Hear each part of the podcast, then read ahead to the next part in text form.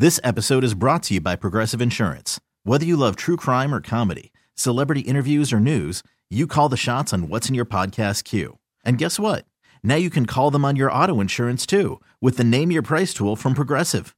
It works just the way it sounds. You tell Progressive how much you want to pay for car insurance, and they'll show you coverage options that fit your budget. Get your quote today at progressive.com to join the over 28 million drivers who trust Progressive. Progressive Casualty Insurance Company and Affiliates.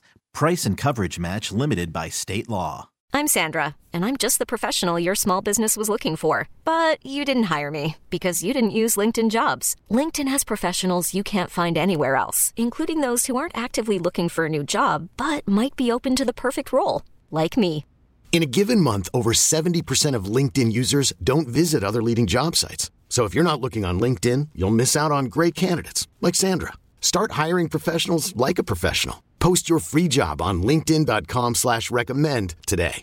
Rick, Jill, and Smokestack having fun with the world gone crazy. Yeah, because uh, I moved 14 times in my radio career, and every time I went to a different city, the first thing I did was challenge the dancing laws in town. Well, you got to. They're just outdated. All right, here we go. Uh, you know, we're gonna need some special music for this. Let me uh, let me cue that up. Here we go. Special? Yeah. Oh. This is about Trump and the Georgia case. This is where they're trying to criminally convict him for messing with the election, basically. You know, making a phone call in Georgia saying, hey, you got to find more votes. Now, in New York, the one who wants to become a hero is Letitia James. She's the one that's the uh, DA up there, and she's focused her entire career, got elected just because she promised everybody she's going to get Trump. That's falling apart. But in Georgia, she's even more dedicated to getting Trump. They all want to be heroes to the to the left. Her name is Miss Willis. Okay. DA Fani Willis. Okay. Fanny. Fannie Fun in her in her office has a ton of lawyers. A lot of them are qualified to prosecute this case. Right. But she decided to go outside of her office to get a lawyer. Who talking about Willis? Okay. Who talking about Willis? All right. Who well- talking about all right, Willis? all right, I'll tell Who you. talking about Willis? So it turns out she went outside her office to get a guy by the name of Nathan Wade. Hmm. He's going to be her special prosecutor in this case. This is a RICO case. I explained that to you before. They use this against mobsters a lot to get the top guy. You know? So, Trump and 18 others are facing this uh, court headed up by Fani Willis, and now Nathan Wade, the special prosecutor. There's only one little problem that arose yesterday. Nathan Wade is a married man. He has children, a wife, probably an incredibly large and beautiful suburban home somewhere in Alpharetta, Georgia, Roswell, who knows. He's having an affair with Fani Willis. What? No.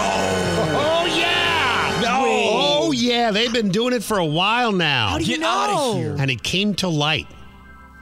Yeah, so she forego her staff in her office to get the guy that she's Sleeping with. banging to be the special prosecutor in this case. And there's more. She did it despite Wade having no experience in handling the biggest case in Fulton County history. He's never actually prosecuted a felony RICO case in his life. The lie detector test determined that was a lie. It's a fat ethical problem for Fani Willis. Oh. Now, this is the Journal Constitution because I know I'll get an email. Yeah, do you have any sources about You're just a big racist. Okay. I guess the Atlanta Journal Constitution staff are racist too. Here's what they read District Attorney Fani Willis improperly hired an alleged romantic partner to prosecute Donald Trump and financially benefited from their relationship. Oh, yeah, no, no, this gets even better. According to the court motion filed Monday, which argued the criminal charges in this case were unconstitutional, the bombshell public filing alleged that special prosecutor Nathan Wade, a private attorney, ready? Uh huh. Paid for lavish vacations he took with Fani Willis using the Fulton County funds his law firm received. No. County records show that Wade, who has played a prominent role in the election interference case, has been paid nearly $654,000 in legal fees since January 22nd. Wow. The DA, Fani Willis, who's the one going on vacation with him and mounting him, authorized those expenses. You can't make this crap up. Oh my gosh. You can't make this up. You You believe that you are special, that somehow the rules do not apply to you. Obviously, you are mistaken. The Atlanta Journal Constitution says the district attorney and the special prosecutor suffer from irreparable conflicts of interest. You think? Wow. Irreparable. You can't repair them. Yeah, so the court filing just happened. We'll see when this case blows up today or tomorrow. Wow. I'm telling you, man. Wow. Is it all like House of Cards like that, where it's just These people super secret underhand dealings and nobody ever finds out later? I don't know, but the fervor, the the the the the, the need to to get this guy not to run for president is beyond anything I ever expected. It's really out of control. I mean, like, here's another example: Whoopi Goldberg. Now you got to understand something about the View. It's an ABC news organization. The View is labeled under their website as a news organization. According to who? Whoopi Goldberg, the millionaire TV host, movie star, is now a political pundit according to ABC News' website. She is? Yeah. Now, she came on yesterday and said she was irate that poor people would dare to be upset about having to pay high prices for basic goods and vote against President Biden because of that. She told them to ignore the inflation and suggested the most important thing right now is that if President Trump becomes president again, they would all be living in internment camps. I'm not kidding. This is ABC News. because that's really what's at stake. You worried that you can't pay your bill? Wait till he, the other guy becomes president, and you won't have to worry about it because you'll be in some camp somewhere. Because that's his promise. His promise to us is he's going to force people to do his bidding.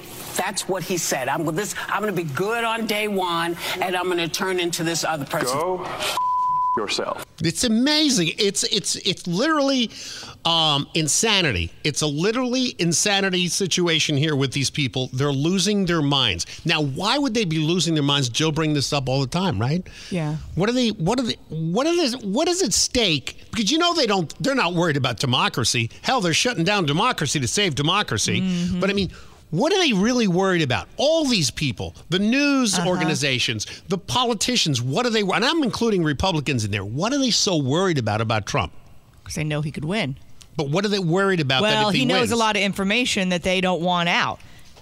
He can expose a whole bunch of people. It's it's it's what they're doing. These people, I look at it's a thiefdom. This entire organ, the mm-hmm. government and the media are in cahoots. This is a thiefdom. Their sole purpose is to retain power forever, make as much money as they can, because that's what that is. That is a money factory. You don't really mm-hmm. have to do any work; it just pours in. Yeah. and they don't want that to end. They don't want their thiefdom to end. So Trump comes in there and starts messing, poking the beehive. Mm-hmm. That's what they don't want to have happen. Now, back to Whoopi for just a second. I don't know if you remember this. This is a few months ago. She's talking about Jill Biden. Dr. Jill Biden is a doctor of education, barely. Like she has her doctorate in education, Yeah, right? in so you get education. called doctor. Yeah, the same way I'm Professor Smokestack. She's a doctor. This is how profoundly stupid these people are on The View. And people watch this And, this- believe what they say. they get their news from here. I know. Ready? how she wants someone to be the Surgeon General who might not be qualified for that position. Let's take a look. I'm hoping Dr. Jill becomes a Surgeon General. His wife. Yeah, Joe Because Joe Biden's wife, because she, you know, he would never do it, but she, yeah, she's a hell of a doctor. She's a hell of a doctor. She knows her. Whoopi got her her Whoopi check by her. She's not a doctor. She's an amazing doctor. Is she? She's she's she. I, I need a doctor. She's a brain surgeon. She's a doctor and PhD. Yeah, I don't. I don't. I, don't, I could be wrong. I thought she was yeah, I think PhD. I don't think so. She's she's a teacher, but you know. She just threw it out there. She's a. You She see? just said it just because she had nothing else to say, and everyone. She's a great doctor. She gave me physical, my colonoscopy, everything. Fantastic doctor. And even Sunny, and you know, Sunny is just always full of you know what. But she even came out was like, well, she's um. Um, don't look. Okay, not- stop. I You're ma- mean, I could now, see- You're, now you're looking stupid. Yeah. you know, might might be good for Betsy DeVos's post. Yes. Perfect. So Jill Biden has no medical experience at all, at all. Um, and the New York Times believes that that is America's most important political talk show. Really? really?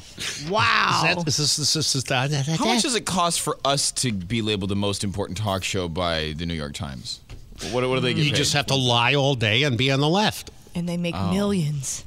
Michelle Obama's terrified. I don't know if you know that. You know, I saw that interview and I was like, okay, calm yeah, down. she's like terrified. And here's here's her reasoning. She says this is the, uh, this is terrifying. I am terrified Yeah. about what could possibly happen because our leaders matter. Who we select, who speaks for us, who holds that bully pulpit. It affects us in ways that I, sometimes I think people take for granted.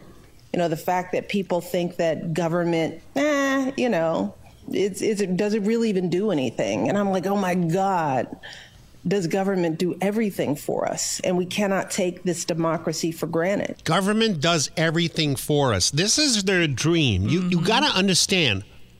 Both the Obamas, Barack and Michelle, are communists.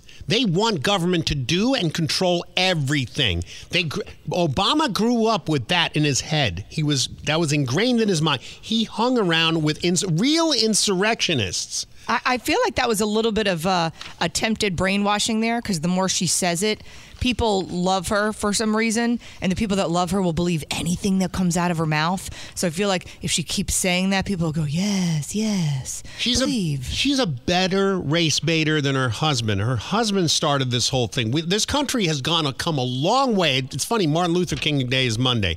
Martin Luther King would have been happy of our progress back a few years ago before Obama was in office. When Obama came in office, it all started the dividing. The dividing. We must divide us by races because he wanted this country conquered. He had two things in mind: communism and race wars. That's what Obama was about. If you don't believe me, read it. He'll tell you himself. And Michelle here is just as good as he is at race baiting. Here she goes. This is uh, this is about BLM. They're stoking fears about black and brown Americans, lying about how minorities will destroy the suburbs, whipping up violence and intimidation.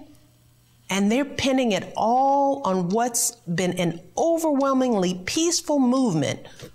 Really? Where are you at? Maybe All right. in your mansion behind your brick walls with your security. Let me give you a little, uh, just a, yeah, a little contrast, a little comparison to Jan 6, which is supposedly the worst thing that's ever happened, where no police officers died, except for one person who was a Trump supporter that was unarmed, a mother who tried to make it into the Capitol building, and a Secret Service agent shot her point blank in cold blood. and Nothing happened to him. Here's about BLM back in 2020. More than 2,000 police officers injured. 574 were declared riots of the incidents, with violence and criminal acts included. At least 25 Americans were killed during the protests and political unrest in 2020 at the hands of BLM. In total, more than 624 arsons were committed. 97 police vehicles were burnt. Looting was uh, 2,305. Uh, uh, 2,385 incidents of looting reported in 10 weeks. 1 billion plus riot damage is the most expensive in history according to the insurance companies. You can see it for yourself. But all the US Democrats are focused on is Jan 6. There's no investigation regarding BLM in 2020 when they destroyed this country. Thank you, Michelle Obama. Do you think that the country will see the first, the United States will see the first gay president or the first woman president? we already president? have it with Obama, so let's just calm down. Got it. You know Michelle is a trans. You, I'm sorry, she's a what? a transgender. We all know. Oh my gosh. Oh gosh, it's okay. I love her, man. She's the best, even though her face didn't move very much. Nearly a dozen people were arrested as part of a multi agency investigation into two separate drug trafficking organizations. Sheriff Grady Judd said yesterday the two investigations resulted in the arrest of 10 men and one woman who were involved in trafficking multiple kilos of fentanyl and cocaine. Whoa. Yeah, Grady? Here's what it's about it's about guns and dope. Uh huh. The fentanyl's coming from Mexico to Polk County. The cocaine, we believe, is coming from Puerto Rico to Polk County. Now, when we're talking about Esp- Espinoza, I like I like his picture here. You see his picture? It's grayed out. You know why it's grayed out? He's under federal indictment and he's in custody. He's not charged with state charges. And there are rules out of Washington, D.C. that says, hey, we don't show their picture. So I'm more than pleased to show you that the federal government in Washington, D.C. does not want you to know who's trafficking in fentanyl. That's the dumbest rule I have ever seen in my entire life. Over 140,000 Americans dead, including my son, because of fentanyl. 140,000. And then Washington's like, don't show their picture. No, don't What- show what their is that? picture. what is that? What, what are you afraid of? Like somebody's going to see him? Here's something more disturbing for you. Uh, we talk about the Chinese coming across the border, the uh, the border that's wide open, and uh, I mentioned it many times. I said it's funny. There's these uh, Chinese guys, about 20 to 24 years old, military age, with the same backpack. It's weird. Weird. Mm-hmm. Well, I was wrong. There's 31,000 of them have crossed the border, not just a few like I thought. 31,000 in 11 months. 31,000 is the size of an enormous army. 31,000 young men with pretty much the same gear have crossed the border, Chinese. Most of them just walked over and walked into the country.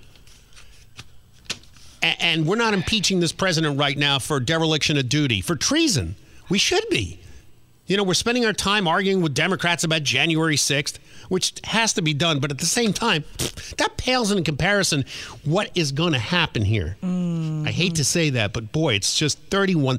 Anybody with any common sense Can see would- what's happening. would say we have a problem coming. Uh, most of these Chinese nationals are reportedly claiming that they want to come to the U.S. to escape the oppressive communist regime. Or to bring it here. Yeah. Now, of course, intelligence says China has played a key role in America's open border crisis, namely by providing much of the supplies to make the fentanyl that the Mexicans put together and bring over the border. Boom, there. That Grady Judd just explained it to you. Let's go to Alaska Airlines and see what the latest is. Alaska jet airliner found a door in my backyard. Oh, keeping the airplane door shut really shouldn't be that hard. While all the 737 MAX 9s have been grounded, uh, Alaska Airlines, of course, being the reason where that sort of door panel came off in midair at 16,000 feet. Um, it, it, it's amazing that nobody got killed because uh, if the guy didn't have his seatbelt on, he would have been sucked out of the plane. The guy that was sitting right in that chair, his shirt was ripped off his back. Well, he was he was the 15 year old, and apparently he moved over when it first happened. He had ripped his shirt off of him, but people were still able to move about the cabin, which is Mm-hmm. weird. I thought if you took your seatbelt off, like you, Rick, I've I don't know much about Well, it. I've only yeah, I thought you know, got sucked right out. immediately, but apparently they were able to move rows to get them to a safer area. Well, as far as decompression goes, uh, there wasn't much of an issue with that because, well, there was there was compression, but at sixteen thousand feet, you're just getting into the area where you need oxygen to, sur- to survive. You're and the just masks did come out. yeah, at thirty six thousand feet, you're dead. Someone said they had just broken 10,000 feet, and that's when it all happened. It was right after they took off. Well, let me ask you this, Rick, with your plane expertise. Um, if the bolts were that loose, are you still able to pressurize the cabin at No. all? Isn't there like something that goes off? No, you couldn't pressurize the car. Ca- oh, if there were just Isn't loose. there like alarms for that kind of stuff? No, though, if like cabin pressure doesn't meet yes, the thing. as a matter of fact, that's something good. You bring brought that up. Alarms went off three times before this happened. What? And nobody did anything. They thought it was a malfunction. An alarm went off three times before it happened. I don't know what the alarm was. There, of course, uh, this is hard to find, but uh, that actually happened. Uh, so anyway, planes are are uh, grounded. Now, here's what we know so far. Well, right now, what we do know uh, through examination is that the fittings on the top of the plug fractured, allowing the plug door to move upward and outward. Okay, the guy on the news this morning, the NTSB, these guys are so full of their own. They use this verbiage. They sound very important. He said the door transported itself Okay. out of, out of the airplane. Transported itself? You mean was ripped off? Yeah, it was basically ripped off. But what's funny is, what did she just say? She said uh, the plug door. So apparently, when they, why would they even have a door that isn't a door anymore? You think they would just, if they're not going to have the door there, build a normal Close it up. framing over it and don't. Well, apparently, it's a plug door. So is it like a different like? Don't know. Like a different trim of plane. You know, like uh, if you get a car right now, right, and you don't uh, cough up for the extra fog lights or something, it has a little plastic cap over the area Yeah. where you would have the button. Is it like that? so they just didn't get the limited edition. They just got the base model, and it comes with the plug instead of the extra door. What is it? I have no idea. I, I never heard that phrase in my life. Let's listen to more of ABC News. And uh, so, but but but why were they loose? Do you know anything more about about why they were loose? Well, in this situation, the um, the fittings at the top of the door plug fractured. Uh, we don't know if the bolts were loose. We don't know if bolts were uh, uh, in there fractured or possibly the bolts weren't there at all. How much do we know about the bolts? We broad- have to determine that back in our laboratory. the bolts weren't there at all. Isn't that great? Now, United uh, surveyed their 737 MAX 9s and found that their bolts were loose as well. And then uh, Stephanopoulos, who looks like he always has to go to the bathroom where he's got gas because he's always leaning sideways when he talks. oh, gosh. You ever notice that? Oh, it's his wallet. It's too thick. Is that what it is? Kinda- is? Yeah. he asked her if she would fly. Would you feel safe flying on a Boeing Max plane right now? I would feel safe flying. Right now, uh, our aviation system is the safest in the world. We are the global standard for uh, global gold standard for safety. Well, I got to say she's right about that. So, all right, we're changing the name of the program. You ready? Ready. To what? It's a big announcement.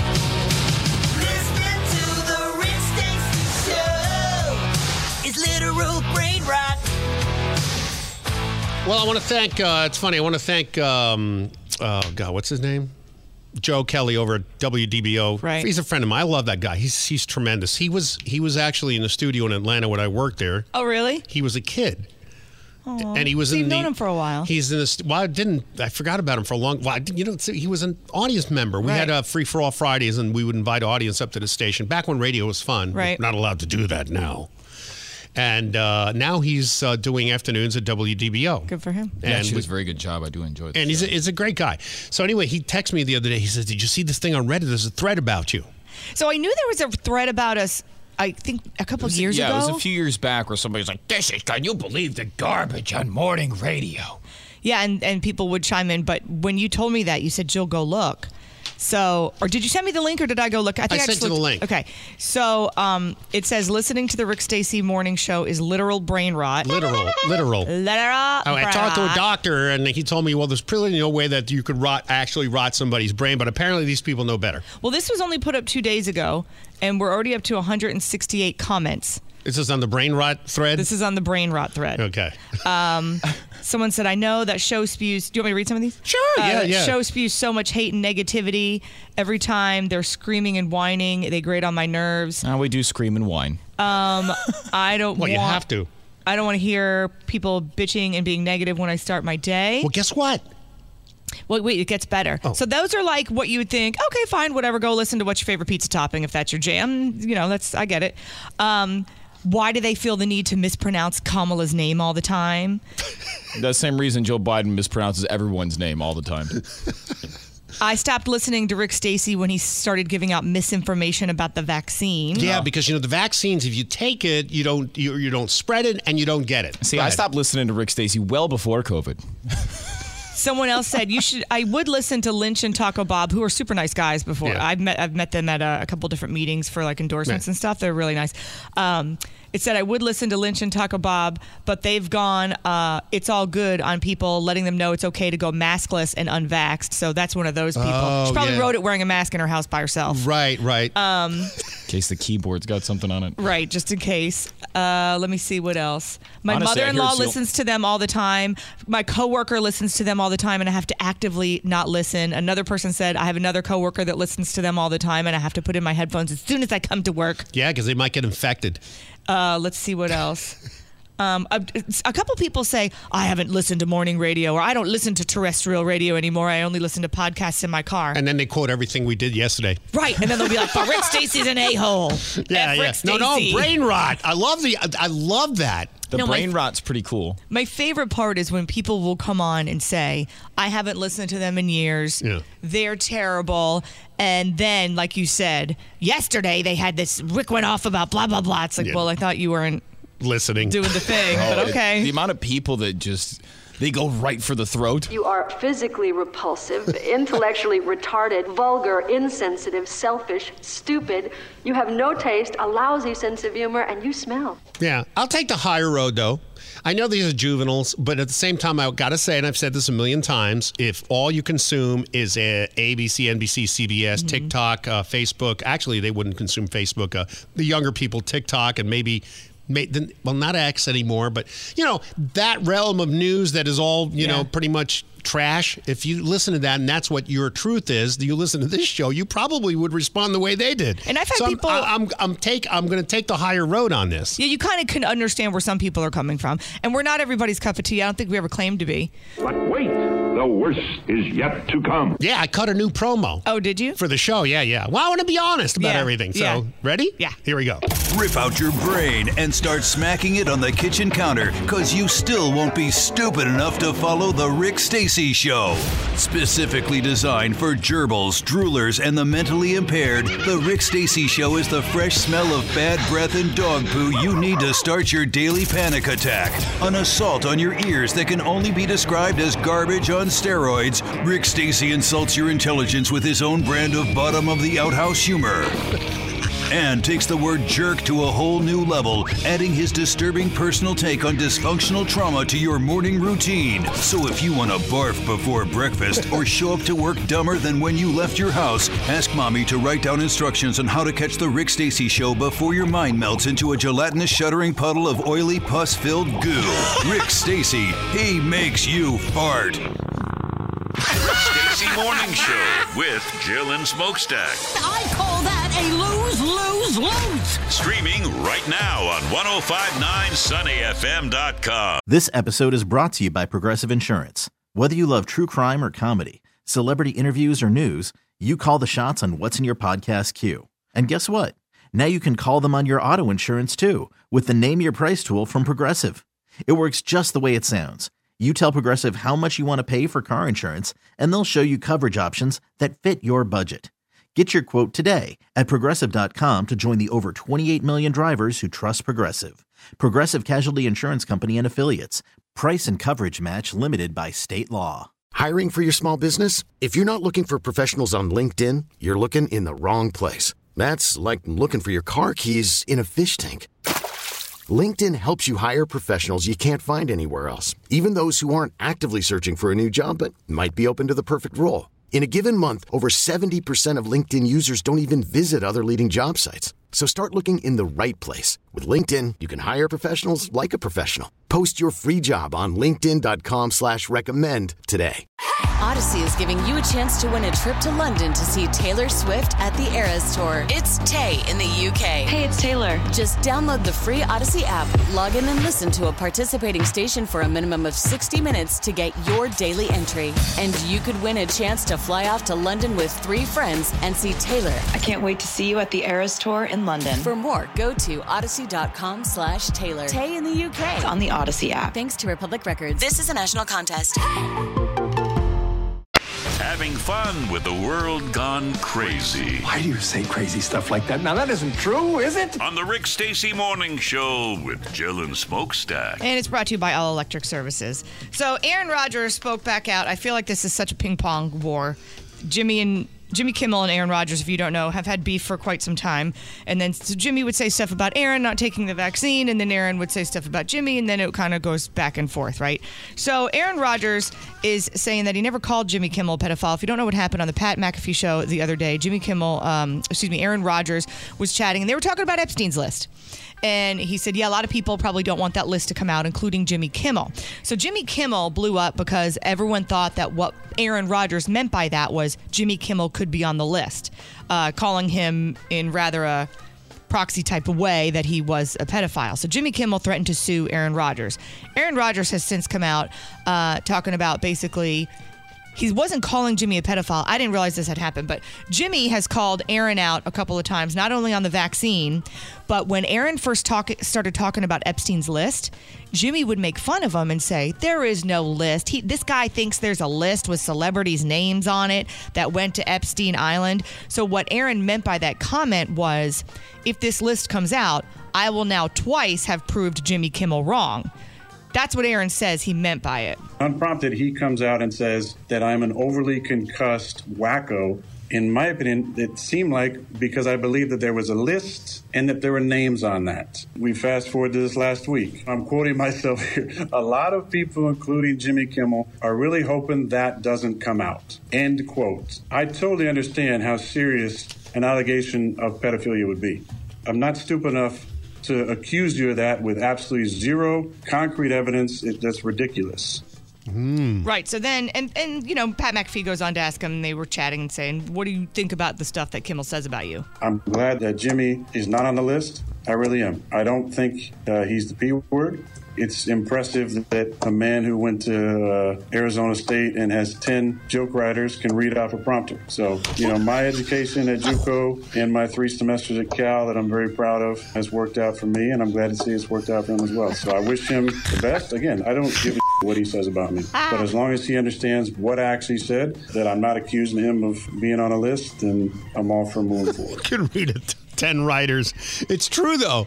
It's, why? Why do you think when the writer strikes on, they all go on a hiatus? Well, what was funny, the one thing you realized that Aaron didn't do was apologize because he didn't have anything to apologize for. He said, Look, back in the COVID days, Kimmel mocked me for saying stuff that actually turned out to be true. Then Rodgers said, There's a list somewhere with celebrity names on it, powerful people that have been to Epstein Islands. Kimmel was like, That doesn't exist. And now that a list came out, that turned out to be true. That's all Aaron was trying to say. But this is going to keep going back and forth. I can't wait to see if Jimmy says something back to him. All right, so we talk about the lottery a lot on this show. Rick, what was the book you had after people oh, win the Oh, God, lottery? I got it so Dead long or. Dead Broke, is that it? Yeah, dead or dead broke. So yeah. I know there's been some specials about people that have won the lottery as well. I can't remember if it's on A and E or Bravo or it, whatever yeah. it is. Yeah, and a lot of the times they either wind up like you said, dead or dead broke. blowing all of it, and they're back to zero. Or they, they die. Somebody kills them. There's some kind of they're Usually fam- irresponsible. usually family members. So this is one of UK's biggest lottery winners. Burned through a mind-blowing $50 million in eight years. To me, I feel like that's pretty tame, seeing as this guy won 257 million. This was euros uh, back in 2011. So this guy, if you won, let's say, let's put it in in American dollars. So let's say you won 257 million dollars. 50 million over eight years. I feel like that's tame. Yeah, that is tame. I mean, unless you buy, you know, big uh, tag items like homes and stuff, which is actually a good thing. It's an investment. Yeah. Um, blowing fifty million is not easy. Yeah, I mean, you You think know in I your mind, oh, I could go get this, this, this, this, this. Yeah, you and know? then what? And then and then what? You I mean, get I ten feel like- cars. You're, you what do you spend a couple of million, three million, maybe on a, on a ten cars, and then what? Well, I would think, like you said, property would take up the majority of the money. But property doesn't actually take money from you. It's an investment, and it, I understand, but you're still spending it to Yeah, acquire yeah, the yeah. property. But it's not the frivolous spending like hookers and cocaine. well, not everybody thinks that way. Some folks do. That would be impressive. Fifty million dollars on hookers and cocaine after the nose re- rebuilding surgery. That person's going to wind up dead. Yeah, probably. Oh, dude. Now this this guy's pretty um you know pretty regular guy. He's a former cameraman. He's married to a nurse. He bought a 55% share in Glasgow's uh, Patrick Thistle Football Club soccer Mm-hmm. uh, before he died at the age of 72. He died of sepsis in 2019. Um, he also the cocaine gave him constipation. I don't know that he did that those things. So you're making Well, that if part you're up. that but rich, I mean, well, wait, why did he die of stopping you? sepsis? You have so much money to have health you know, care. I don't know. Do you want to hear the other stuff he bought? Sure, sure, sure. He bought a Bentley. He bought a, Jag- a Jaguar. What did he buy, Smokestack? A Jaguar. Oh yeah, that's it. That's right. When you're very rich, it's not a Jaguar. It's it's a Jaguar. Actually, it's a Jaguar SUV, a Mercedes Benz estate. Um, he also spent $6 million on a home that he spent millions more to renovate. Uh-huh. Um, he bought some thoroughbreds, I guess horses, um, some prized racing horses. Uh, yeah, that's it's That's a lot of work right there. Just getting a horse. That's then cut you- into your vacation millionaire playboy time. Now that was all the fun time. That this obviously was all before he died. And then in 2018, which is a year before he died, the lottery curse kicked in. He divorced his wife after nearly four decades of marriage. She took much of his fortune. No, no um, comment. Yeah, so she took a lot of. He divorced her because he's like, "I'm rich, I don't need you," and she's like, "That's fine, I'll just take my half Now, and be you don't- going." You don't know that. I know you want to Well- assume that she cheated on him because you. No, I'm not assuming that at all. I'm just, uh, I'm just, it's a little. Never mind. It says here he divorced his wife, so it's not Ah. saying she divorced him. It's saying he divorced her. He's like, well, with all this money, I can get different attention, and I don't need this one. So then he wound up spending $131,000 a week on luxury items and investments before he suffered kidney failure that led to his death.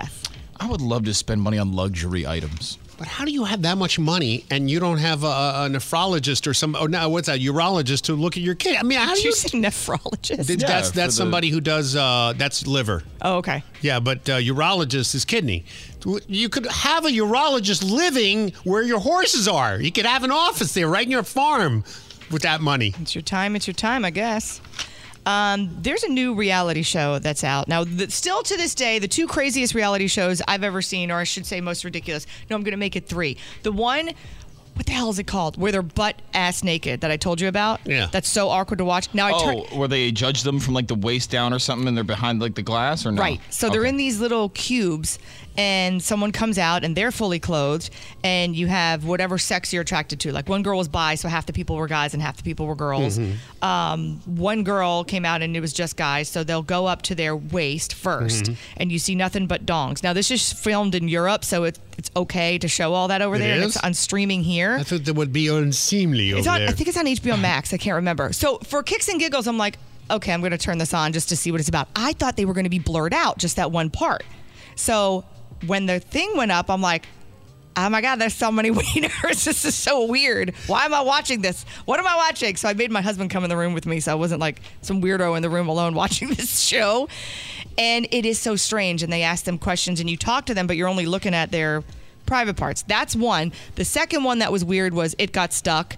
Just look it up. Oh, oh, just the, the name alone already is. And the other one was MILF Island, where these young guys that are really cute date older women, but it turns out to be all of their moms. Ooh. So they're dating each other's mothers. God.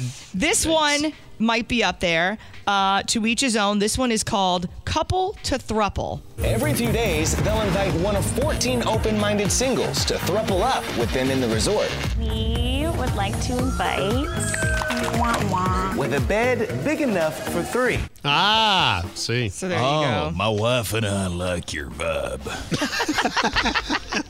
And finally, this lady says that her unborn baby loves caviar. She has a uh, millionaire husband. Obviously, they have a lot of money. She says she likes to eat wagyu beef and caviar, and that the baby loves it. She even makes her husband travel miles and miles to go get it. And she puts a TikTok up. She's very pretty, and she talks about all the things she wants for her baby. Now, do you know what a push present is?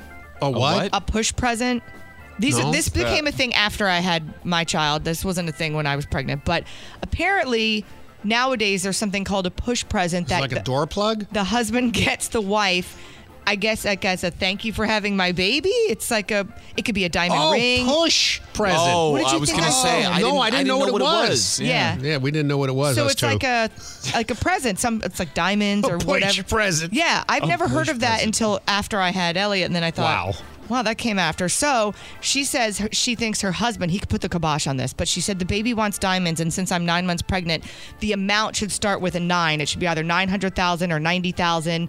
In other words, that's what she wanted. He was like, This calm down. Sexist. Yeah, he was like, "Cut- well, Guys don't get a present for their contribution. okay, well, when you push a human out of your pee hole, then we can talk. Wow. Just saying. A little harsh. Act like it's so easy. What do we get? What did you get for your push present? I didn't get one. I told you it was but after I had a baby. You got to call your ex-husband, get reparations.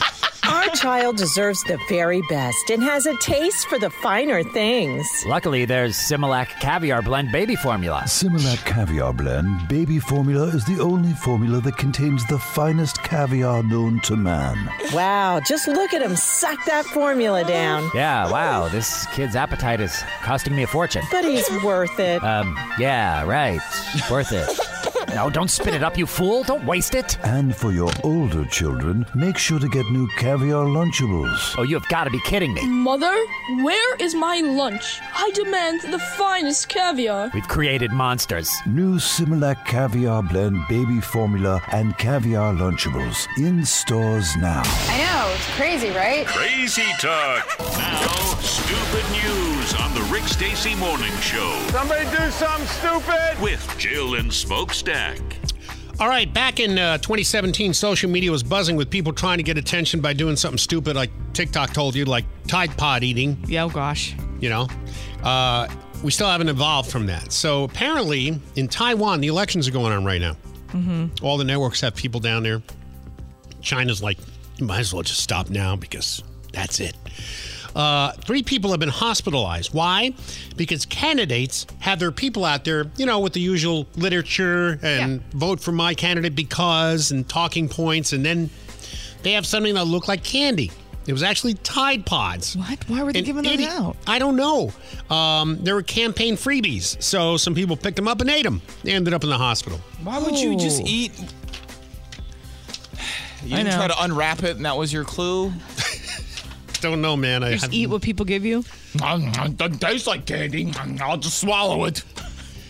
Anyway, if you lived in this house, I think you would have moved already. You're a lot smart, especially listening to this show. Um, I think you're a step ahead of most people. But these people, I don't know. I, ca- I can't imagine. Dave and Stephanie Knott have been hit by a car in the house six times in six years. Yeah, it's a bad spot. Most recent incident, well, we had one in Winter Park. I don't know if you know it. I'm surprised that house doesn't get more cars inside of it. Mhm. But it's that curve, you know? Oh, yeah, yeah, I know exactly what you're talking about. Most recent incident happened on Saturday when a driver smashed into the house and left a gaping hole in the side of it. There it is. Gaping hole coming. There it is. When it happened, Stephanie was pretty calm and said, Here we go again. Oh no. Couple has, uh, the couple has contacted the city about the problem with hopes that measures will be taken to make the street safer, but so far they say that they feel shunned, like it's not a problem. well, I mean, I hate to say this, but you bought the house. It's like people who move to a subdivision and then after a few days they go, wait a minute, there's planes landing right across the street at the airport. Nobody's put up a brick wall, or We've got to get rid of this airport. Who said they could have an airport here? Now I may have missed it. Did they when they bought the house? Was the road there, or did they do construction Doesn't say. around the house? I Because would I, know ass- that's happened sometimes before. I would assume everything was was as is. Okay. I mean, I'm just speculating here, but you know, look at that. Hey, There's an easy solution. You just build a ramp right over your roof and launch him over. That'll be the next guy's problem. It'll be fine. This 41 year old guy in New Jersey has been going to the same convenience store since September. No problems. Goes in there, gets cigarettes, whatever he wants, puts it on the counter, pays for it with cash. Okay. Only one small problem. Don't tell me they stopped taking cash. No, the cashier just wasn't very attentive. Oh, okay. He's been spending nothing but motion picture money the whole time. Motion picture. It says on the bill, it's not monopoly money. It looks like real money, but it says in big letters for motion picture use only. Oh, for the movies. It's Hollywood money. Yep. So he's been paying this guy this whole time with fake money, and the guy didn't notice. Right. Uh, I mean, some of it's Really- looks pretty realistic. No, it looks real, But I'll but bring it, you guys some tomorrow. I got a bunch. but it says non-negotiable motion picture money on it in big letters. Smoke. Why do you have a bunch of fake money? Don't worry about it, Jill. 41-year-old guy in New Jersey, James Leonard, finally got caught, and apparently he'd intentionally uh, been doing this for for many many years, and this convenience store just was one of his favorites. Now, who do you really blame? Do you blame the guy, or do you blame the guy behind the counter that just wasn't paying attention for a year and a half? to the thing that said motion picture money on it. blame both of them. I blame him primarily because he knows he's stealing, but Well, because think about it. If you work for any other company, put that into corporate world, and you sit there and somebody made a mistake, and it's your job to check the other dude and he's making mistakes and it gets past you, you're going to get in trouble for not catching the mistake. Yeah, maybe I got it from somebody else, and uh, I don't have one of those counterfeit markers.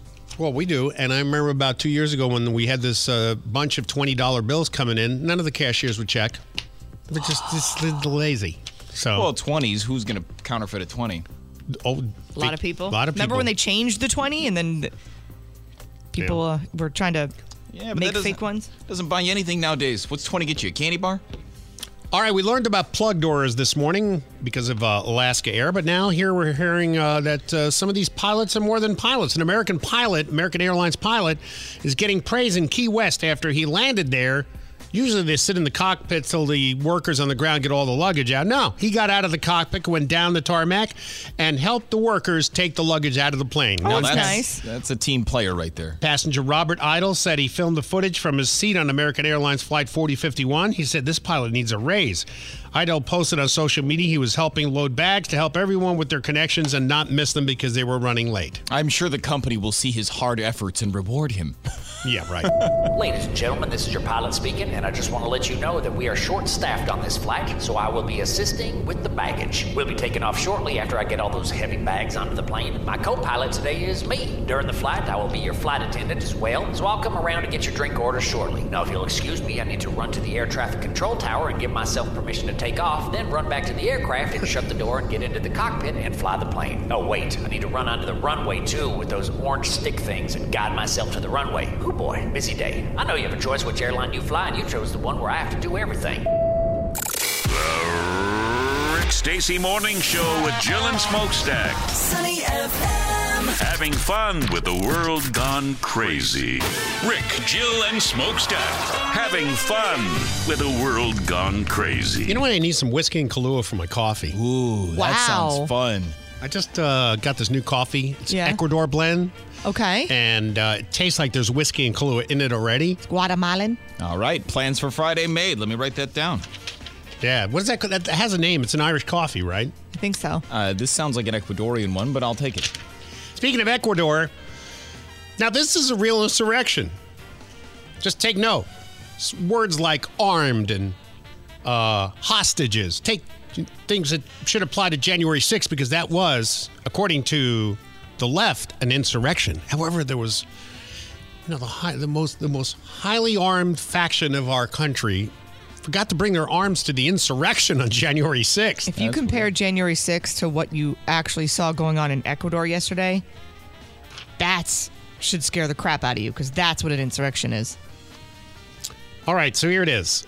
Tensions exploded in the South American country of Ecuador yesterday. Police arrested 13 gunmen who took over a television station during a live broadcast. That's the first thing you do. You take over the media.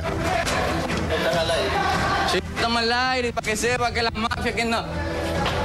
No, juega con la mafia. No, vengan para acá, vengan para acá, vengan para acá. Bang What are para they acá. saying? What's he saying? Come here, Do you come here, come here. Um, there were also several explosions around the country, including in Quito. Uh, I don't know these. Oh, Cuenca, I love. Cuenca is beautiful. Is it? Beautiful, yeah. Ecuadorian President Daniel Noboa named 22 gang terrorists, organization, and military targets and put a state of emergency into effect for the entire country for the next 60 days. Violent deaths in the country rose to just over 8,000 in 2023, almost double of the 4,500 the year before. Uh, it's a mess. It's a mess. It's a small country. It's a beautiful country. Gorgeous. Yeah. I used to work with someone that would go there all the time because the uh, cost of living. I wanted to live so there. Low there. So did he. I mean, uh, they have. Um, I never forget it when I looked at it about. It was about ten years ago. There was an apartment, four thousand square feet apartment, beautiful apartment. Not one. of- You think when you think of these countries and think, you know, gross, you know, shap, uh, shacks and stuff. No, beautiful state of the art apartment, four thousand square feet, two hundred and fifty dollars a month. No, Amer- that's- American. One of my a guy I used to work with, one of my other co-hosts used to say, "When I retire, I'm going to Ecuador and I'm going to live in a house and I'm going to be surrounded by beautiful women." And I was like, "Go for it, dude." What's Yeah. the island that's near? Is it Galapagos?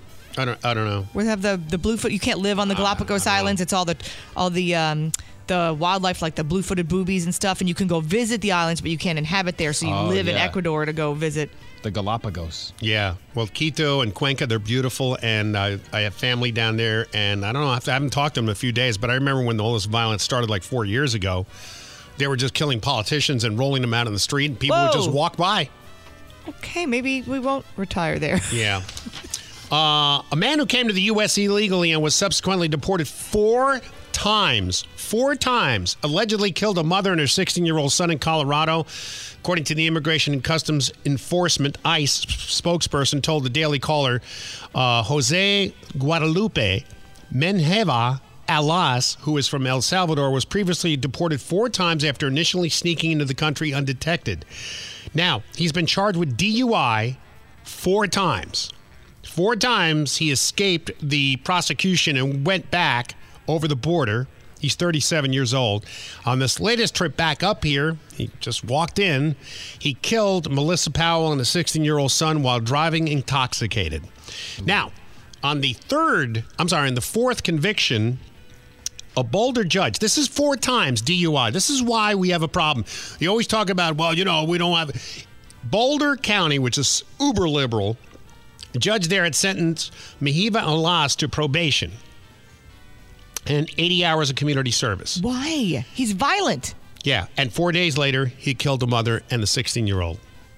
Is that crazy? I think that it's like one and done. You know, I mean, we've read stories where people have had 30 DUIs, 40 DUIs, and they're still allowed to just function among other humans. That shouldn't be. CBS News had the mother on, said the failures of, this is the mother speaking, the failures of Colorado's sanctuary policies allowed a convicted, not the mother of the child, this is, uh, what, uh, okay, I don't know who she is. She's related to the family in some way.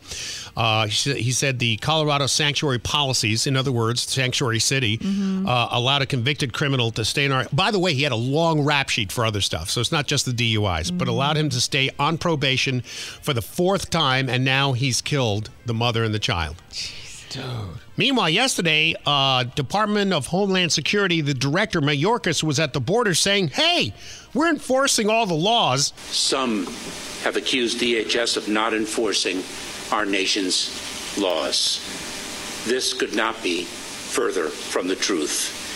Having begun my public service career as a federal prosecutor for 12 years, ultimately serving as the United States Attorney, there is nothing I take more seriously than our responsibility to uphold the law. Oh, and the men and women of DHS are working around the clock to do so. This is this is uh, this is an alternate universe. There's no other serious? way.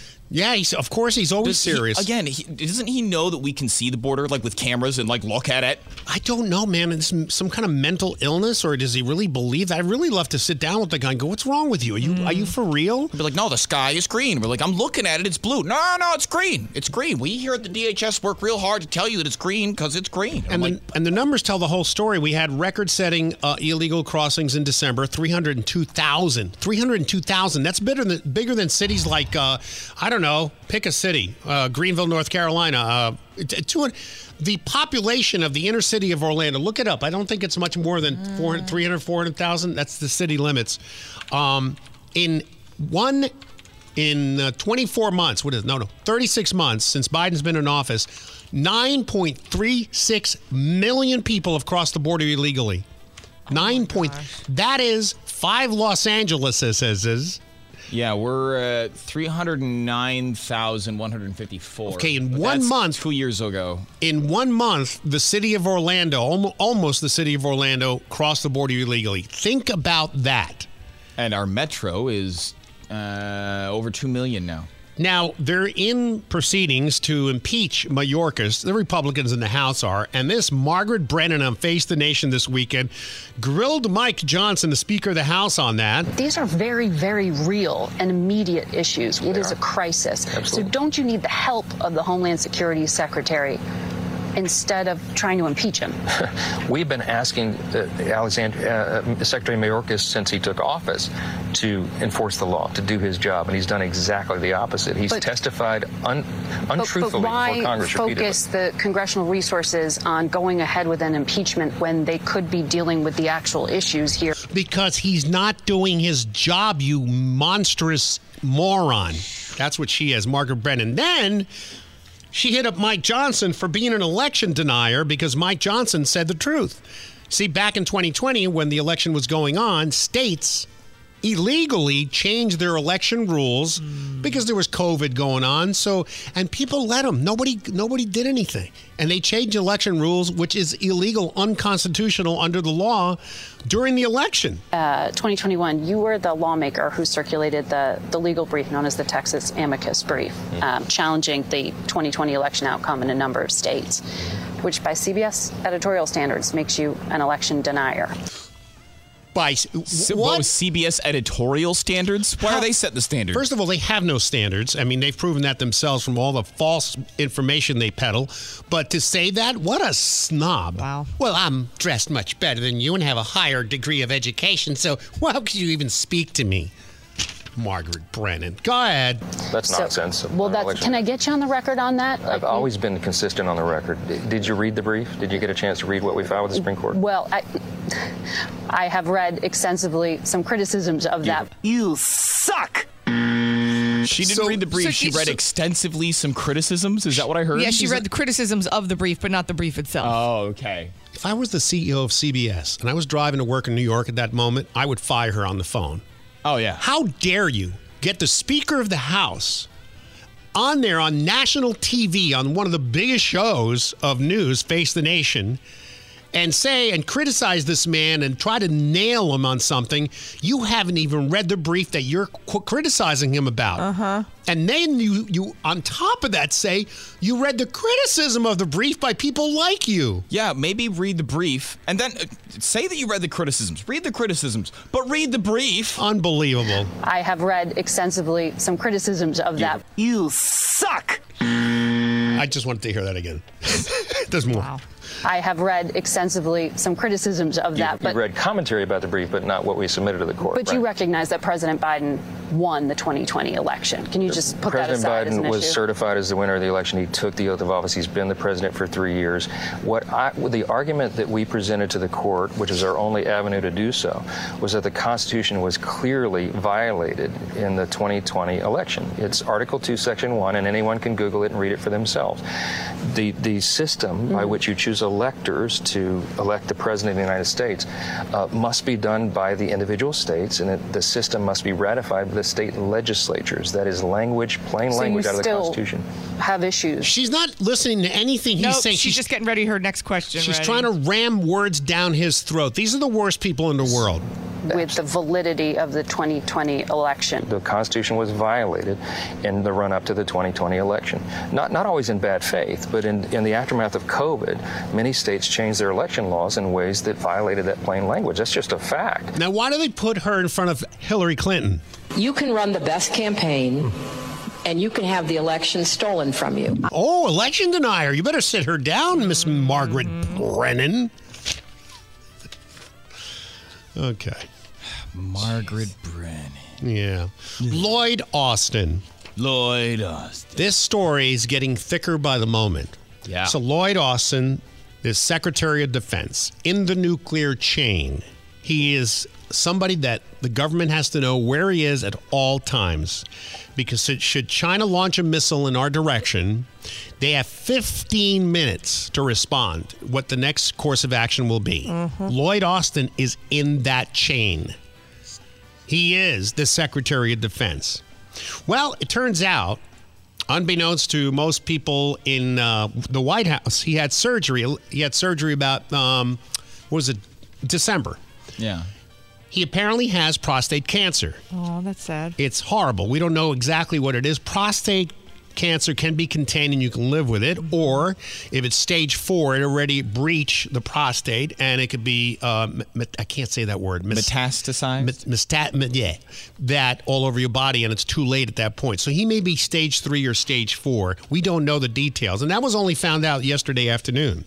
So that taken into account, he went in. We don't know if it was for chemo. We don't know if he's it's spread to his body. We don't know any of that. But he went in for Secretary Austin currently remains hospitalized at Walter Reed National Military Medical Center and is in good condition. Yeah. So, but he went back because there was a situation where he was having stomach pains, leg pains, severe, and taken back to the hospital. Yeah. He put his uh, his assistant Secretary of Defense in charge. I don't know if he knew it, but she was on vacation. okay. And the Department of Defense in the Pentagon claimed they knew nothing of it. So, what it looks like is it looks like the people that surround the Secretary of Defense threw him under the bus because they didn't want to get in trouble. Mm. Turns out it's the other way around. Lloyd Austin, according to what NBC News is saying, had informed everybody that this was happening. The only problem is the people around him never told the White House. Oh, they didn't do anything about it. Yeah. So mm. then, hoping that they could get out of the trouble they're about to be in, they threw Lloyd Austin uh, Austin under the bus by saying initially that they never knew about it. that they never knew about it. Ooh, liars! No, I'm telling you, this is getting thicker and thicker by the moment. Should he be fired? Should he resign? Absolutely. Because it is stunning that somebody with that level of, of military knowledge and knowing his position is essential to the defense of this country at every second of the day would just go away, not making sure that the White House, who his boss is Biden, there's no middle management. You think he would have told Biden, hey, this is going on, this is going on, I'm going to be in the hospital. Who do you want to put in charge? Or, you know, she's in vacation. No, that didn't happen either. Isn't there? Where's HR? So he, he's in as much fault as they are, and because he is the one, the ultimate responsibility falls on his shoulders. He should resign. But these other people, we'll see what happens. Somebody's going to get fired because it's always the people you don't know, little schmucks in the way they get fired. So, but think about the peril this guy put us in. Mm. China studied this whole thing already. Yeah, we could have been attacked and Oh yeah. Nobody would know. It's like where where was everybody? Well, she was on vacation. All right. So um, I guess yesterday I had a friend of mine from uh, the news station, the uh, AM news station here, uh, text me. He's a good friend of mine. The guy's a great guy. I love him. He's uh, Joe Kelly. Yeah. He works over there in the afternoon. So he uh, texted me. He goes, "Did you know you have a big Reddit thread? It's a hate thread." I was, "No, I didn't know." He he goes, I, I didn't know if I wanted to, if, if it was a good thing to tell you. And I go, no, I love this stuff. So he sent it to me and I sent it to Jill. Because we had one three years ago that was similar. Yeah. And what's it titled? The one from this year? This year. This was two days ago, and it says, listening to the Rick Stacy morning show is literal brain rot.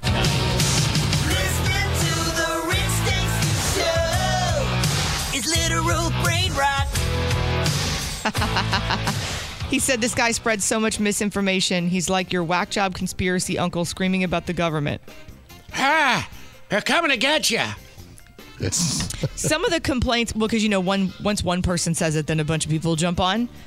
And I'm, I was trying to see if they're the same people that commented on the one a couple years ago. I thought for sure we'd have more hate threads than once every three years, but apparently not. Let me take the higher ground here for just a second. Um, I understand. I, I say it all the time. It's true. Um, the amount of lying that's going on amidst all the major media, including Fox News now, uh, is is is hard to overcome. And if you don't hear or, or you search out the truth, you're consuming stuff that that is either lies by omission, which they do all the time. Uh, lies by fabrication, very rarely. Dan Rather got fired for that when he, you know, made something up about George Bush. Oh yeah. But it's rampant. And if you only consume that, you listen to this show for 10 minutes, you think we're out of our freaking minds. But, uh, you know, I, I do the research. We all do the. Re- we're telling you what we find and we're vetting it as much as we can. And you know, I've said this before, we're not for everybody, and I don't think we've ever claimed to be. The problem where I think the problem starts is you don't have to like what we say or even agree with what we say, but when you start to think that we shouldn't be able to say it because Mm-hmm. you don't like it, that's the problem. I, I see people all the time on radio, television, news stations, movies, whatever have. If you watch something and you don't like the content, you don't have to watch it or you Right. don't have to listen to it. But do you think I'm going to call up Universal Studios and say, This movie that came out, I want to speak to your manager and I don't like the content. So I'm not going to, whatever. Do your thing. Do your thing. It's cool. I don't have to like it. I don't have to like everything. But I can understand that people come across this and think it's, you know, crazy. But at the same time, it's like Julia said, it's just, you know, come on, really? You have time for this? Do you want to read some of the comments? Well, what's funny is I, it appears from, and I was trying to read, there's a lot, there's almost 200 comments. Right. So I was trying to read through and see where the common denominator is. Appears as most people on this specific thread started to not like you around COVID.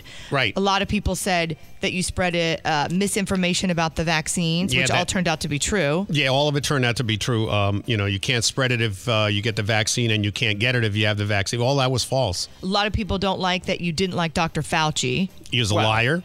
Some people say they don't like that you called it child abuse, the people that put masks on their children. It is. And then that they didn't like that you told people it was okay to not wear a face mask. Right. So I mean, you're it's it's just interesting. Some people, my favorite part is when someone says, "I haven't listened to radio in years." That guy's an a hole, and it's And- like, well, if you haven't listened, And then, and then they they recite something word for word that we said yesterday. And, and here's where it comes across that if we just said things that they agreed with, they wouldn't feel this way because they would say, well, if you don't like the Rick Stacy morning show, try listening to whoever in the morning. And it turns out the people they're suggesting do exactly what we do. well, not as well. But they do what we do in in a similar format that we do it, but it's just a different It's the other side. It's, the other side. It's completely the other So side. So they're okay with the format and the way in which the material is represented. It's just the material itself that they don't like. Right, right, right, right, right. So that just tells you where they're coming from. and that's fine. That's that's cool. I Right. mean, you know, uh, it, the, the the thing that makes us continue is that this is, and then again, I don't want to sound braggadocious, but this is and has been for three years now the number one morning show in town. Not by a schmidgen. We're not fighting for first place. We're way ahead of the station below us.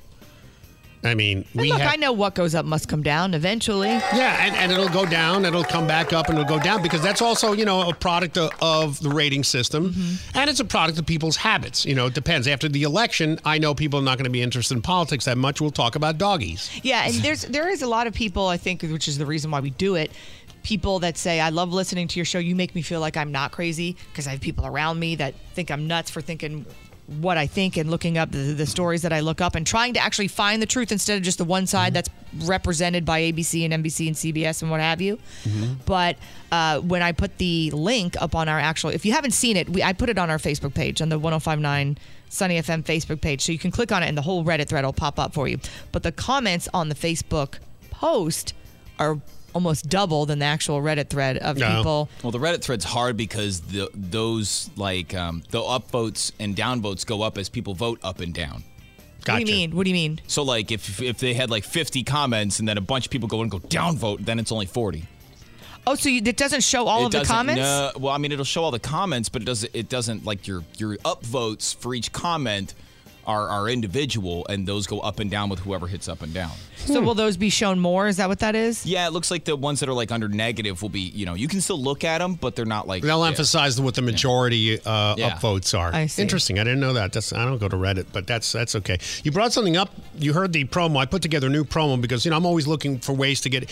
You know, you get a coalition of different people that think different ways. You get Right. a really large audience. Yeah. And you heard the promo I put together. I was thinking, well, maybe I can get some because you said you would listen if you heard Oh, this. Oh, dude, yeah. If I heard that, I'd be listening all the time. But then again, I'm a degenerate, so. And some people are attracted to brain rot, so why not take advantage of an opportunity? I want to thank the people on Reddit for it. Might as well. Yeah. Rip out your brain and start smacking it on the kitchen counter because you still won't be stupid enough to follow The Rick Stacy Show. Specifically designed for gerbils, droolers, and the mentally impaired, The Rick Stacy Show is the fresh smell of bad breath and dog poo you need to start your daily panic attack. An assault on your ears that can only be described as garbage on steroids, Rick Stacy insults your intelligence with his own brand of bottom of the outhouse humor and takes the word jerk to a whole new level, adding his disturbing personal take on dysfunctional trauma to your morning routine. So if you want to barf before breakfast or show up to work dumber than when you left your house, ask mommy to write down instructions on how to catch the Rick Stacy show before your mind melts into a gelatinous shuddering puddle of oily pus-filled goo. Rick Stacy, he makes you fart. It's the morning show everyone can agree on. The Rick Stacy Morning Show with Jill and Smokestack Oh my God! on 1059 Sunny FM. Now, Jill Bucko and Crazy Dog. Thank you, Rick, for the intro. Yeah, you're welcome. I just He had butterfingers. prematurely butulated. That's what she said. It's uh, brought to you by All Electric Services. All right, so if you are still going to Disney, you'll be happy to know if you have your annual pass or something like that, and you've been having to make the reservations, which has been going on for how many years? Three years? Ever since COVID.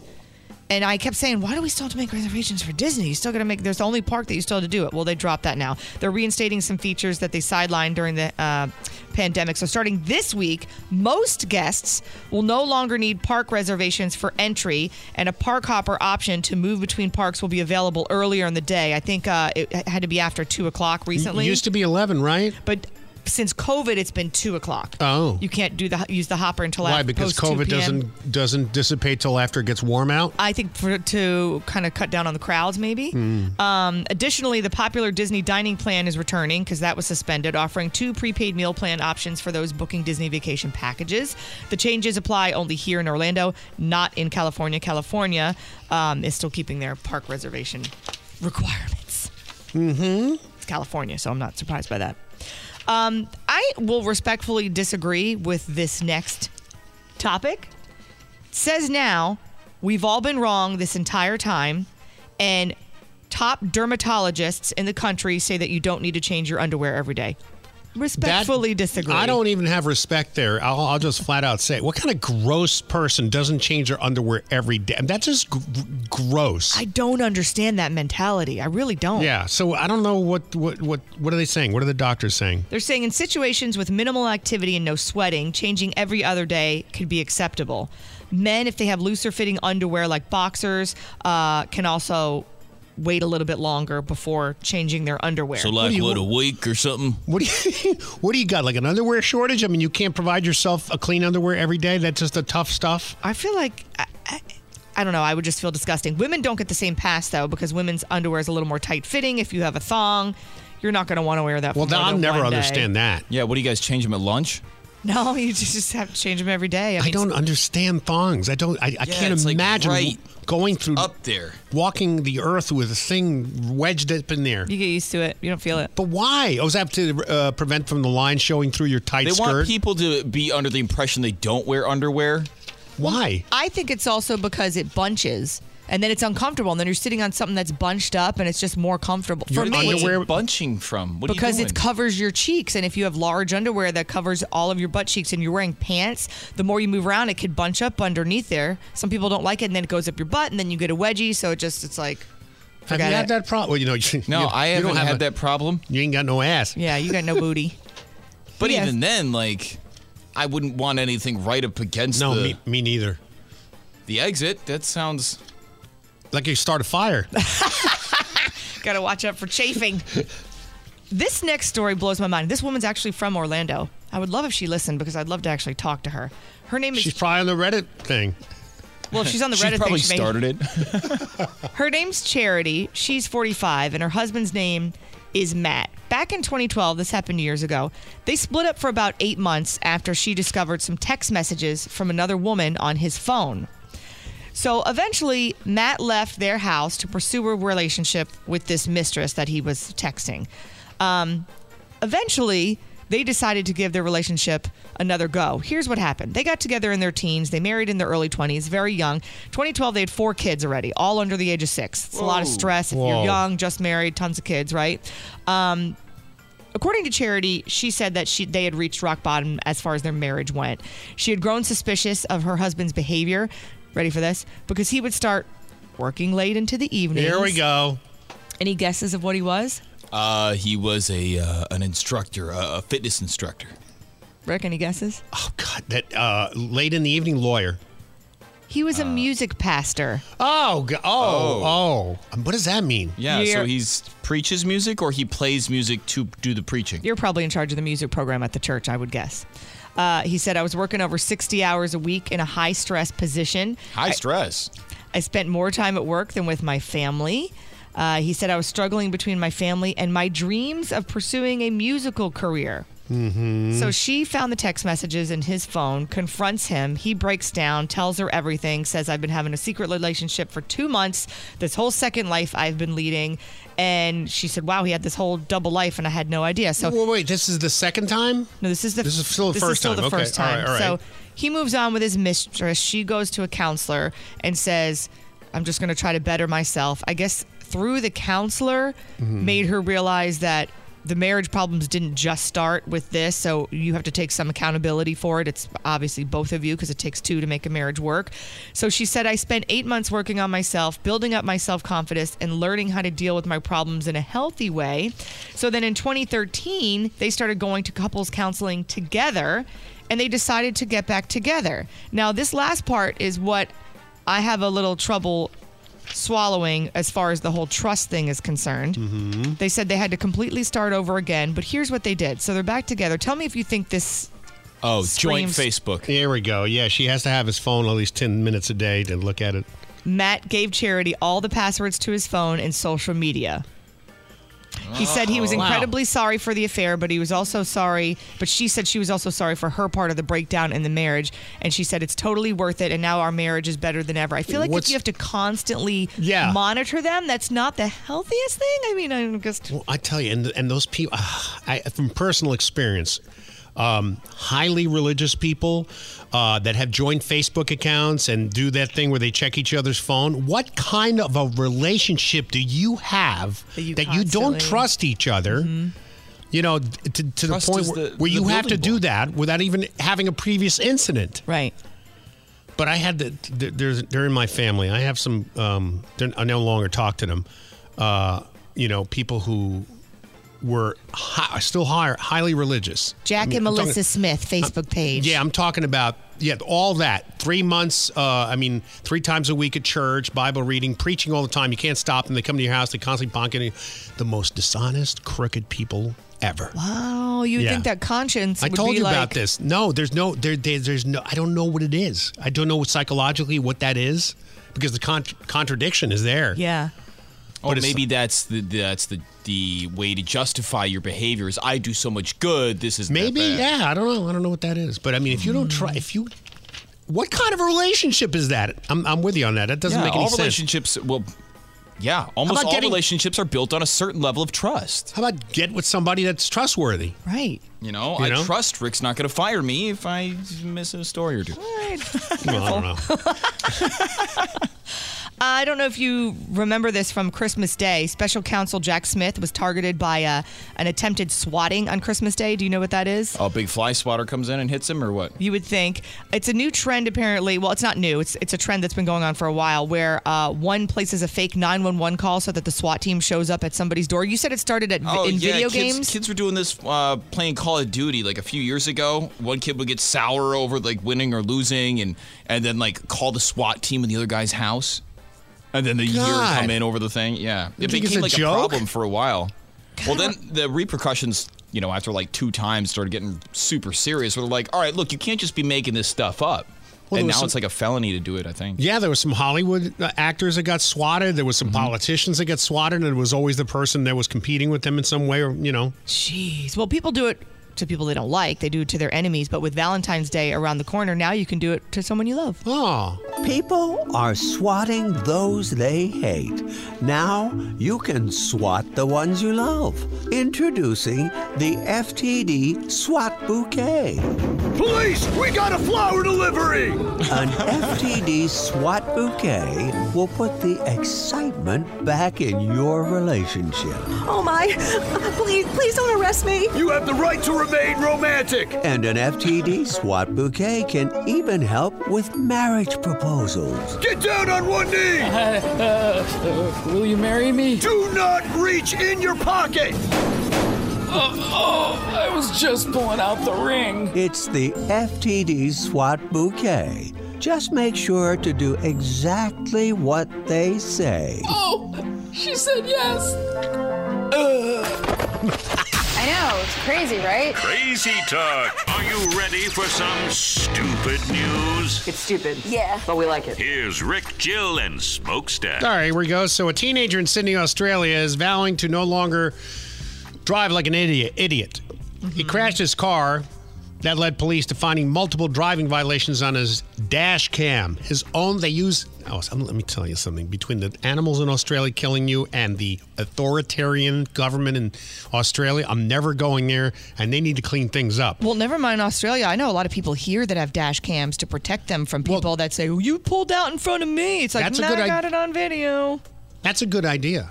However, in Australia, they can take your own dash cam and use it against you in a court of law. What? How? They just rip it out and they look at the video, and if it looks like in the video you did something wrong, they charge you with it. That's what they did with this guy, Marcellus Otero. Uh, faced court yesterday after being hit with almost 50 driving related vi- violations based Oh. not only on what he was doing at the time, but the dash cam videos. Yeah, I mean, you're kind of dumb to have your own dash cam video and then break the law while it's record. I mean, that's Yeah. kind of dumb on your part. I just don't want it because people hear me singing in it. Oh.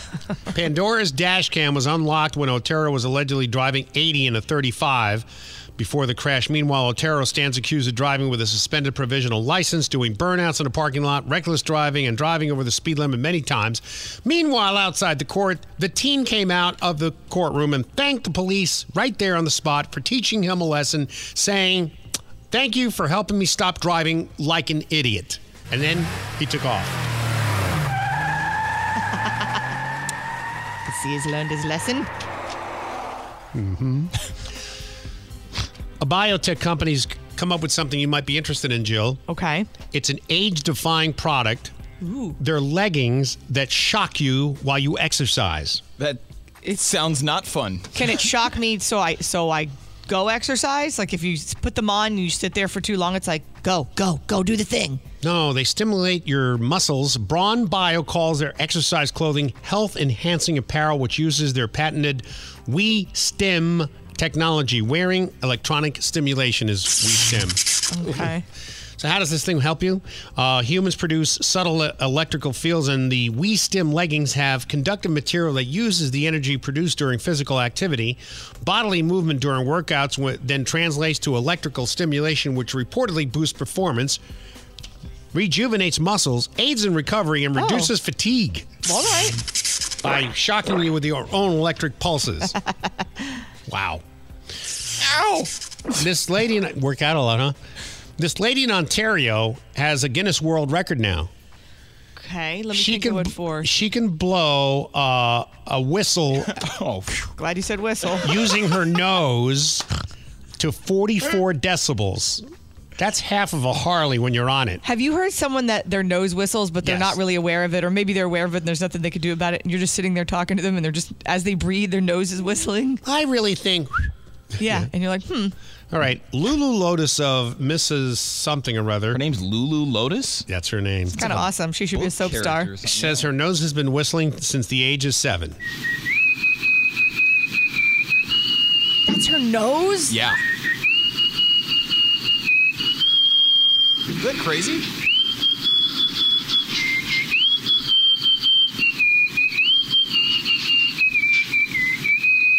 Her son is learning from her. She's only five years old, but he's doing pretty well. Um, he, she said it would be a dream come true if he beat my record. All right, this is interesting. So this guy goes to Taco Bell. He's unidentified. ABC News is reporting. It's on a TikTok video too. Mm-hmm. He orders a bunch of Taco Bell, goes home, and you know they give you the you know little aluminum paper. Doesn't feel like aluminum foil. It's you know what I'm It's talking thin, about. but it's got Oh, aluminum yeah, on the it's inside got- of it. You gotta unwrap that stuff. Yeah. Puts it in the microwave, blows the microwave up. Yeah. Usually aluminum can't go in the microwave. So he goes back to the Taco Bell and complains to the employee behind the counter and threatens to sue Taco Bell for destroying his microwave. See, I'm stupid and I didn't realize I should unwrap my burrito and it's your fault. So the worker's response, bad response, Uh-oh. uh, was, um, "Would you like a new order?" Oh, no. that made the guy more angry, so he starts yelling that uh, he wants more food. He says, "Are you kidding me? You're effing done." the customer bellows. Uh, plus, you guys are going to pay me for my effing microwave. It blew up. He then accuses the worker of smiling at him while he's talking. Oh, see, well, the, the worker handled that all wrong. You get nothing. You lose. Good day, sir. Can't get. Can't you just get a regular microwave for like thirty bucks at Walmart or? Yeah, well, he's using that money to pay for a lawyer, so I guess 30 Pay bucks, for a lawyer. Yeah, well, if you're smart enough to figure out to where to get a lawyer, maybe check the foil thing. That, would, that, that would defend him for being an idiot. Yeah, I don't think so. Hungry? In the mood to do some slapping? Then come on down to Taco Slap, where the customers are encouraged to slap our employees. Welcome to Taco Slap. What can I get you? Uh, yes, my wife would like a taco supreme, and she'd like to slap you twice. Open palmed. Yes, please. And I'll have a chicken quesadilla, and I'd like to slap whoever is working the fryer four times. Would you like to make that six slaps for an extra dollar? Yeah, sure. Pull around to the slapping window. Ooh, yeah. Time to do some slapping. It's Taco Slap. I love this place. Stop by today. It would have been a lot funnier if I told you that the customer actually slapped the guy behind the counter. Yeah, he did. So now you can haha. The Rick Stacy Morning Show with Jill and Smokestack. These people are insane. Stream it now. 1059sunnyfm.com. Rick, Jill, and Smokestack. Having fun with the world gone crazy. All right, Biden set a new record of lying yesterday. A lot of, in his words, it would be a ton of malarkey.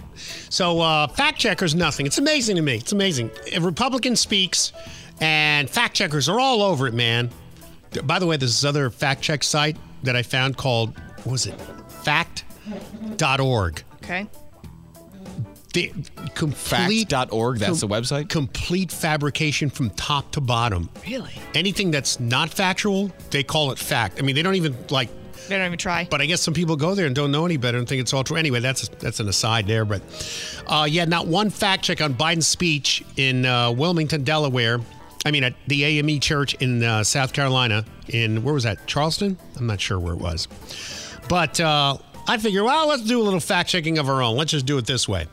Biden said he started the civil rights movement. I've spent more time in uh, the uh, Bethel AME Church in Wilmington, Delaware, than I have uh, than most people I know, black or white, have spent in that church. Because that's why I started. a Civil, no, I'm serious. I started a civil rights movement. I used to go to 7:30 mass. Biden, George, George, uh, what's his first name? Joe Biden. Oh, my God. Started started the civil rights movement. Not one fact checker anywhere. All the fact checking sites. And I bet you there's people sitting there nodding. Uh huh. Snopes, uh, you know, Pol- PolitiFact. I mean, the Tampa Tribune. All those fact check. Nothing. No, but nobody. Wow. So, next one. Biden also uh, sought to rewrite more recent history when he labeled the violent riots, remember, BLM riots 2020, looting and destruction during the summer of 2020, which came with a price tag of one to $2 billion in damages. Not a riot, not a violent riot, but he called it an historic moment for justice. Roll that. After the historic movement for justice in the summer of 2020, I signed the most significant police reform executive order in history. Yes, Biden signed a police reform executive order. And after he signed that, we have a record breaking, and this is really sad 378 officers shot in the line of duty in 2023. Wow. Yep. The annual report from the nation's police website say that police officer killings are up 14%. Because of him. Yep. So uh, the speech was went downhill from there. Those pushing the big lie have a conspiracy theory among conspiracy theories that outweighs them all. That there's what, and, and, but here's the fact. What? Okay. There's where we don't have facts. Their whole theory has no facts, has no proof, has no evidence. What did he just say? I don't know. Okay, he's really into, he's reading the teleprompter. I, he doesn't. they- There's no. He doesn't have his own words. They give him Adderall. They throw him out there. They said read the teleprompter, and when he messes up, you could see it in his face. Mm.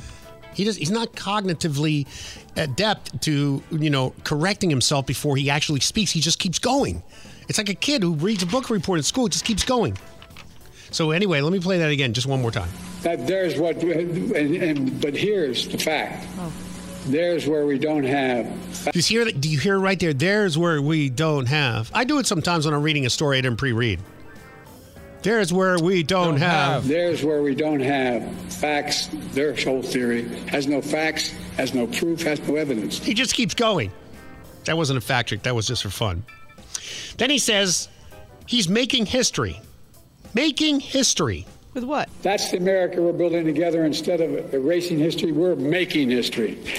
Which is really interesting because on the same day that he did that speech at the AME church, his administration, with his signature, executive order via the National Park Service, has ordered the permanent removal of a statue of William Penn from a park in Philadelphia.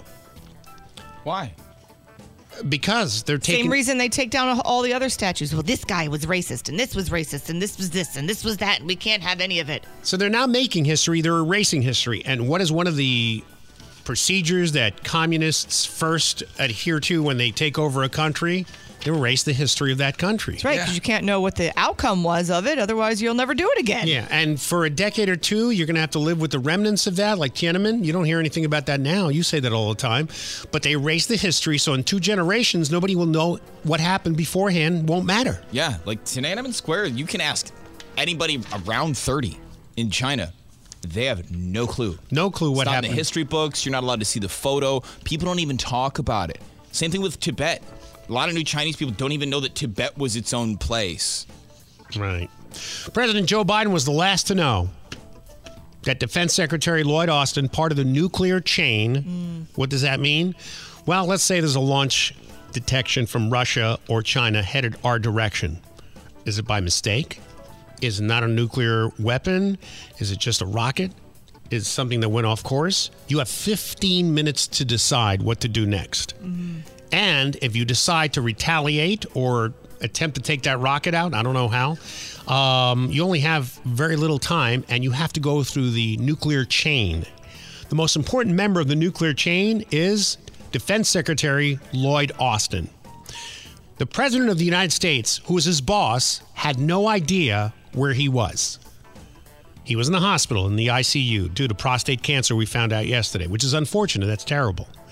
But at the same time, it is his responsibility to make sure the president knows where he is. Well, he didn't do that. Now, to give him a little bit of credit, he told his superiors at the Pentagon he was going to be undergoing this elective surgery, which I don't know what it was. We don't know. At 70 years old at the uh, Walter Reed National Military Medical Center. Now, his staff was informed.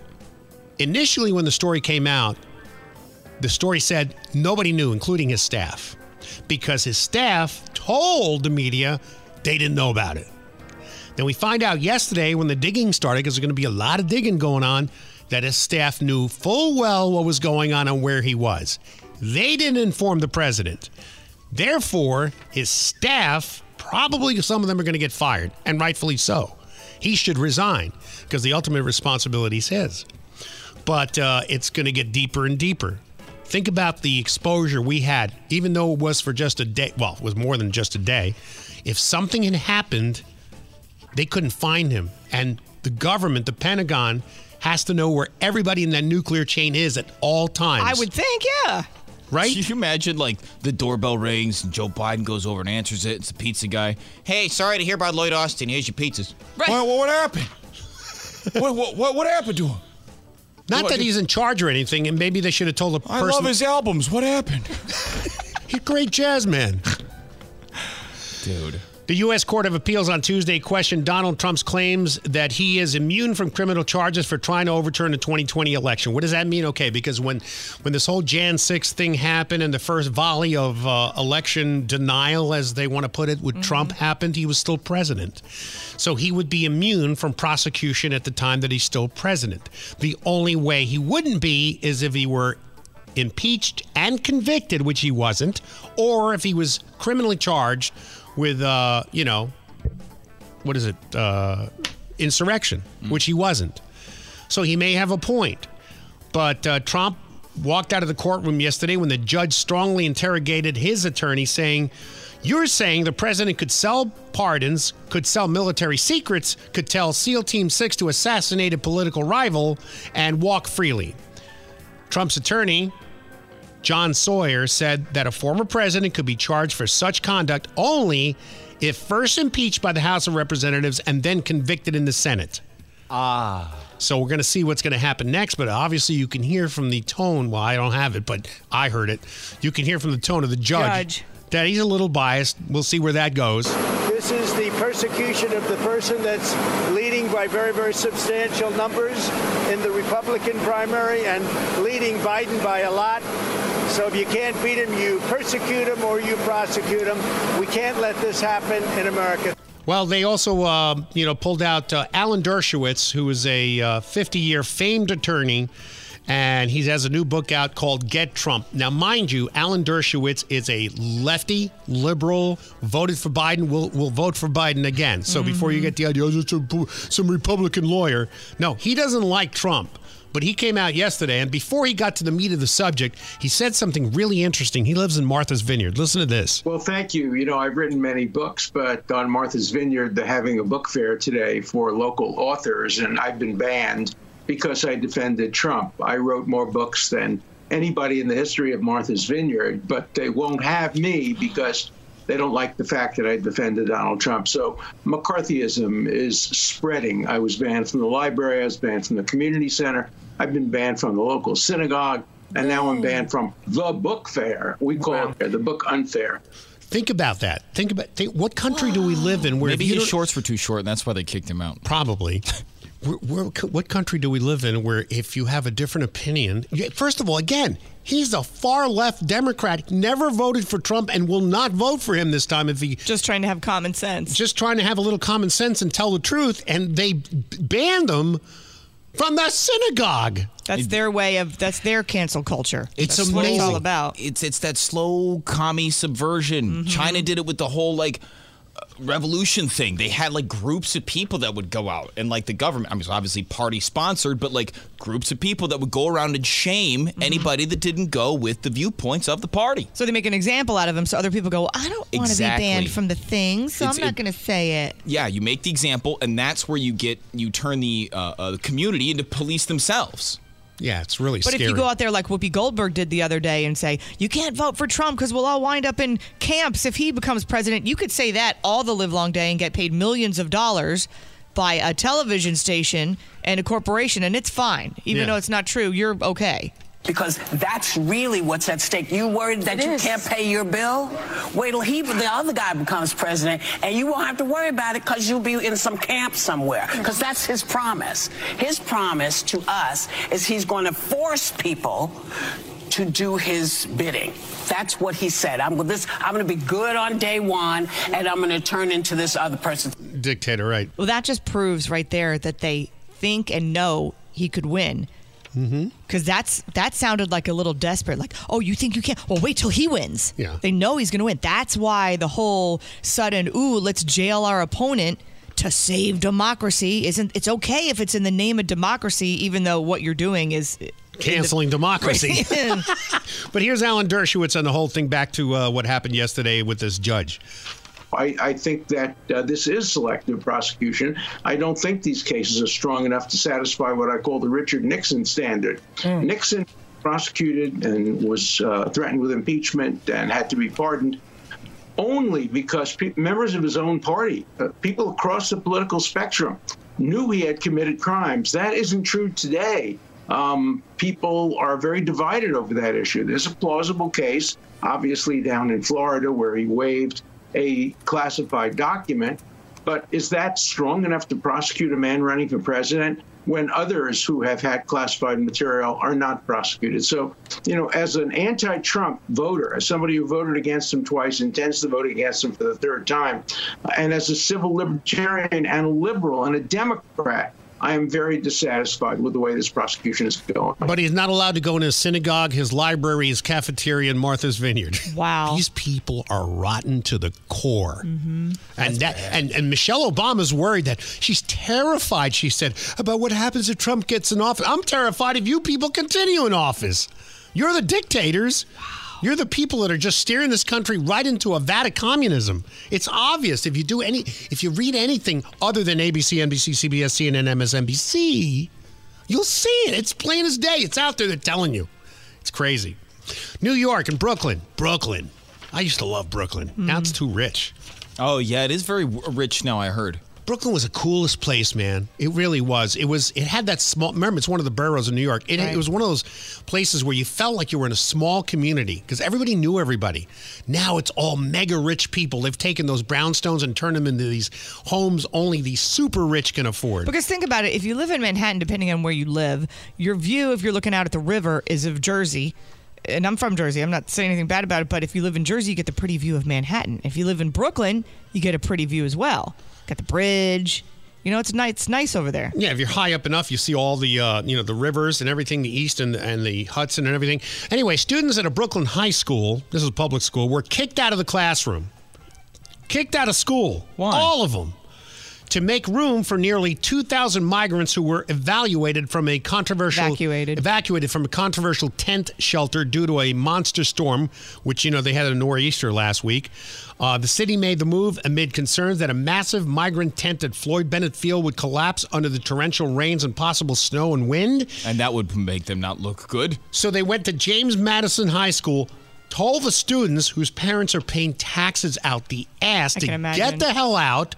The, the migrants are more important. Shoved them in the school and told the students to do homeschooling. Yeah, so they, they sent the teachers and the staff an email at 6 a.m. and said, you have to be out by 5. So they turned the kids into remote learning. So the kids had to learn from home so that the school could be used as a migrant shelter. Yeah, and now some of the hoity-toity parents, elitists up there, are getting a taste of their own medicine. Well, they're, what they're saying is some of them are, are smart and they're catching on. They're like, look, I understand that they're trying to use a reasonable excuse by saying, well, it's there's a storm coming. We have to somewhere to put them so that they're safe. But one guy was like, dude, this is a litmus test. I guarantee you these immigrants are here through the summertime. Don't be surprised if the kids are remote learning for the rest mm-hmm. of the semester. No.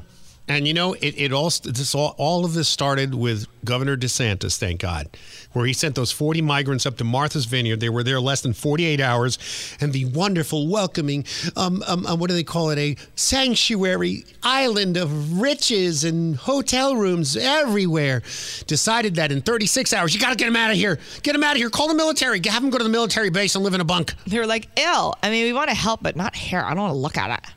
Yeah. That was the most incredible display of elites oh peeing on their own shoes I've ever seen in my life. It's terrible. So now they're getting a taste of what they've created. Remember, all these people voted for these people that created the sanctuary situ- city situation in New York, Chicago, LA, San Francisco. And now, see, when it comes to your doorstep, all of a sudden it's a problem. Before then, it was like, oh, we love everybody. The Statue of Liberty welcomes everybody with a eh. Flappie the cat door. I'm very excited about this. What? Now I don't have a big problem because my cats don't go outside, but people who have outdoor cats, they Yeah. keep going through the you know the Flappie door. Well, there's a new product called Flappie the cat door. It's unveiled at the this Consumer Electronics Show in Vegas. You ever watch this? Every day I tune in just for a few minutes because it's amazing. The stuff they the stuff that we can't have yet. Mm, that what they're is- working on? is so cool. This one you can actually have soon. Uh, a pair of Swiss brothers at the Consumer Electronics Show in Vegas unveiled an unusual invention a cat door that stops cats from bringing rats and dead prey into your home. Well, what does it do? It doesn't open up till the cat comes in by itself. Drop your findings in the net. Twins Oliver and Dennis Wilder, founders of startup Flappie, showed off the company's uh, product at the Swish Sweet wow, Swiss Tech Pavilion just yesterday. The brothers said Flappie the car door was inspired by their mother's struggle to keep the family cat from bringing dead rats in the house. The door Oh. also features a manual locking system that can be operated by the homeowner and a chip detection option that will ensure the flap only opens when the cat is by himself. By the way, you have to put a microchip, you know, on the cat's Right. collar. Uh, Flappie also includes internet connectivity, so the door can be operated and its camera footage can be reviewed via smartphone. I'm sure this thing's gonna be like, like two grand. Right. But if you wake up and step on three dead rats, I'm sure it's worth it.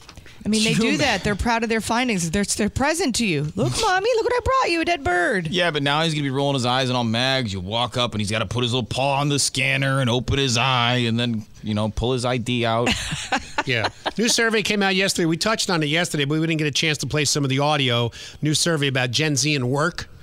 About how they bring their parents? Is that the one you're oh, talking about? interview? It started with the interview, and the survey goes on because it was a pretty uh, substantial survey. It started with uh, how they get the job, which is bringing their parent to the interview. Twenty-two percent of them do that. And who are these parents that are going, yeah, sure, I'll go? And who is the company going? Oh, you brought your mom. Totally hired. and then it goes into the part about how yeah how many companies are not hiring Gen Zs anymore. They're, they'd rather hire somebody that's either retired or close to retirement because they're more reliable and do the job better. Well, they think they don't dress appropriate. They don't speak appropriately. They have no idea how office decorum should be. And now 60% of Gen Zers, according to the survey, do not want to go to the workplace. Oh, does anybody? Yeah. So, uh, and what's their number one complaint? These are people, you got to understand, these are people with their first job. Their number one complaint, and I remember my first job, uh, I could barely pay for the gas to go get my paycheck to not be able to buy food. Yeah, you work your first two hours for free just to get there. But this is Gen Zer, Whitney, and she's really upset because, you know, life. I work five days out of the week, 40 hours a week, okay? I do not make enough to live on my own. I would not make enough to pay rent, water, electric, and eat. All by myself. I would not be capable of doing that. 20 years ago, when you were getting started, you could live on your own. 20 years ago, when you first started, you were able to do everything that I am now struggling to do. You can sit here and you can call Gen Z lazy all you want, but I've been working my tail end off just to barely make it by. And respectfully, I don't want to do that for the rest of my life. I don't want to work my tail end off just to barely be able to pay my bills. And that is what you created. Oh, really? We're just here getting started. You've been doing it for the last 20 years. You tell me how it got ruined.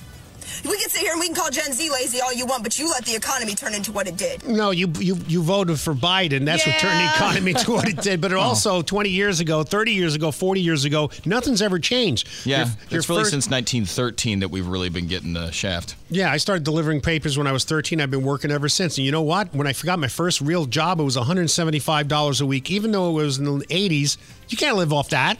I had, a, I had two roommates. Two roommates. No, this this is the first time in my life I've had one job. It's usually always two to three since I've been 14. Well, I was going to say again, personal choices. I know a lot of people that have one part time job and then they go, I can't live off of this. But instead of making a video and posting it on TikTok and crying about it, they go and get another job and they try to make ends meet. Or they go and get a different job that pays more. I've had jobs that I loved before, but I was like, I love it here, but I don't make enough money to live. No. I got to go get an actual job that pays something. I might not love it as much as this one. But I got to go do something that pays me money so I can survive. I mean, all jobs pay money, but imagine if the government didn't take 40% of No, that that's and then just ship it off to, you know, wherever. Yeah, but Like I remember Ukraine. when, when I took this. I love this business. When I got in this business, I couldn't have a girlfriend very long because they knew that I was going to continue to move. Yeah. I moved 14 times. You know, I moved each and every time. I loved my job. It was like pfft, I got to make more money. Everyone's like, why do you rent? Why don't you buy a house? I'm like, in case I have to just get in a U-Haul tomorrow. Yeah, but uh, there you go. So you enjoyed Whitney's dissertation there, on- Yeah. on, TikTok. Let's move on to the last story. Alaska Airlines. Alaska jet airliner found a door in my backyard. Oh, keeping the airplane door shut really shouldn't be that hard. Wow. We've learned a bunch of things uh, about planes that I've never thought I learned. Do you know where the door plug is? That's apparently what fell out of that plane, the Alaska Airlines 737 MAX 9. Really? It was a door plug. What was put in there was supposed to be a door, but I guess they wanted to put seats there, so they put in a door plug. So that's why it Sounds looked, safe. Well, Is that's this like why in a car. Like if I don't have the heated seats, I just have a little plastic button that doesn't push. Yeah, that's what it is. It's basically we wanted a door here, but corporate wanted two more seats in here, so we're going to put a door plug in its place. And they didn't spring for the Bose system.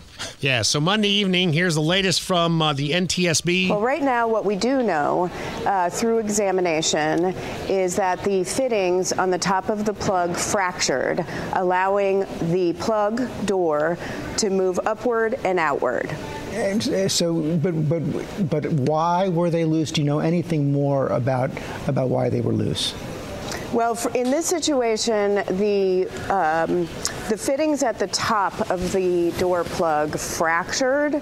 Uh, we don't know if the bolts were loose. We don't know if bolts were uh, uh, in there fractured or possibly the bolts weren't there at all.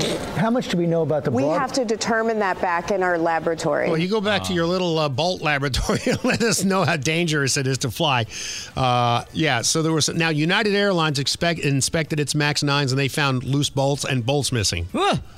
Ah, yikes. So who's It prompted that, the door blowing off for them to go, maybe we should check our stuff. What's the name of our wrench guy? Jill, Where it, is he? it was a door plug. By, pardon me. Get it right. J'excuse. You know, it's like. Uh, by the way, the uh, the kid that was sitting on that door that got his shirt ripped off. Oh yeah, it got sucked off. The lady next to him was like, I was trying to talk to him to see if he was okay, but it was so loud she couldn't hear, so she was like trying to hand signal with him. Yeah. And he had some um what do you call it? Scratches and a lot of red marks on him from all the windburn. Yeah, here's the lady Oh, that wow. uh, that Jill's describing talking to the news. It was just like one of those, like just two hands down, like both both feet over. He was he just plopped down next to me and grabbed the mask right away. And I was looking around. I'm like, where did you come from? And why do you not have a shirt on? I didn't understand. It was too loud to talk, but they could type using the Notes app on Kelly's phone. So I wrote him. I said, "Did you get hurt?"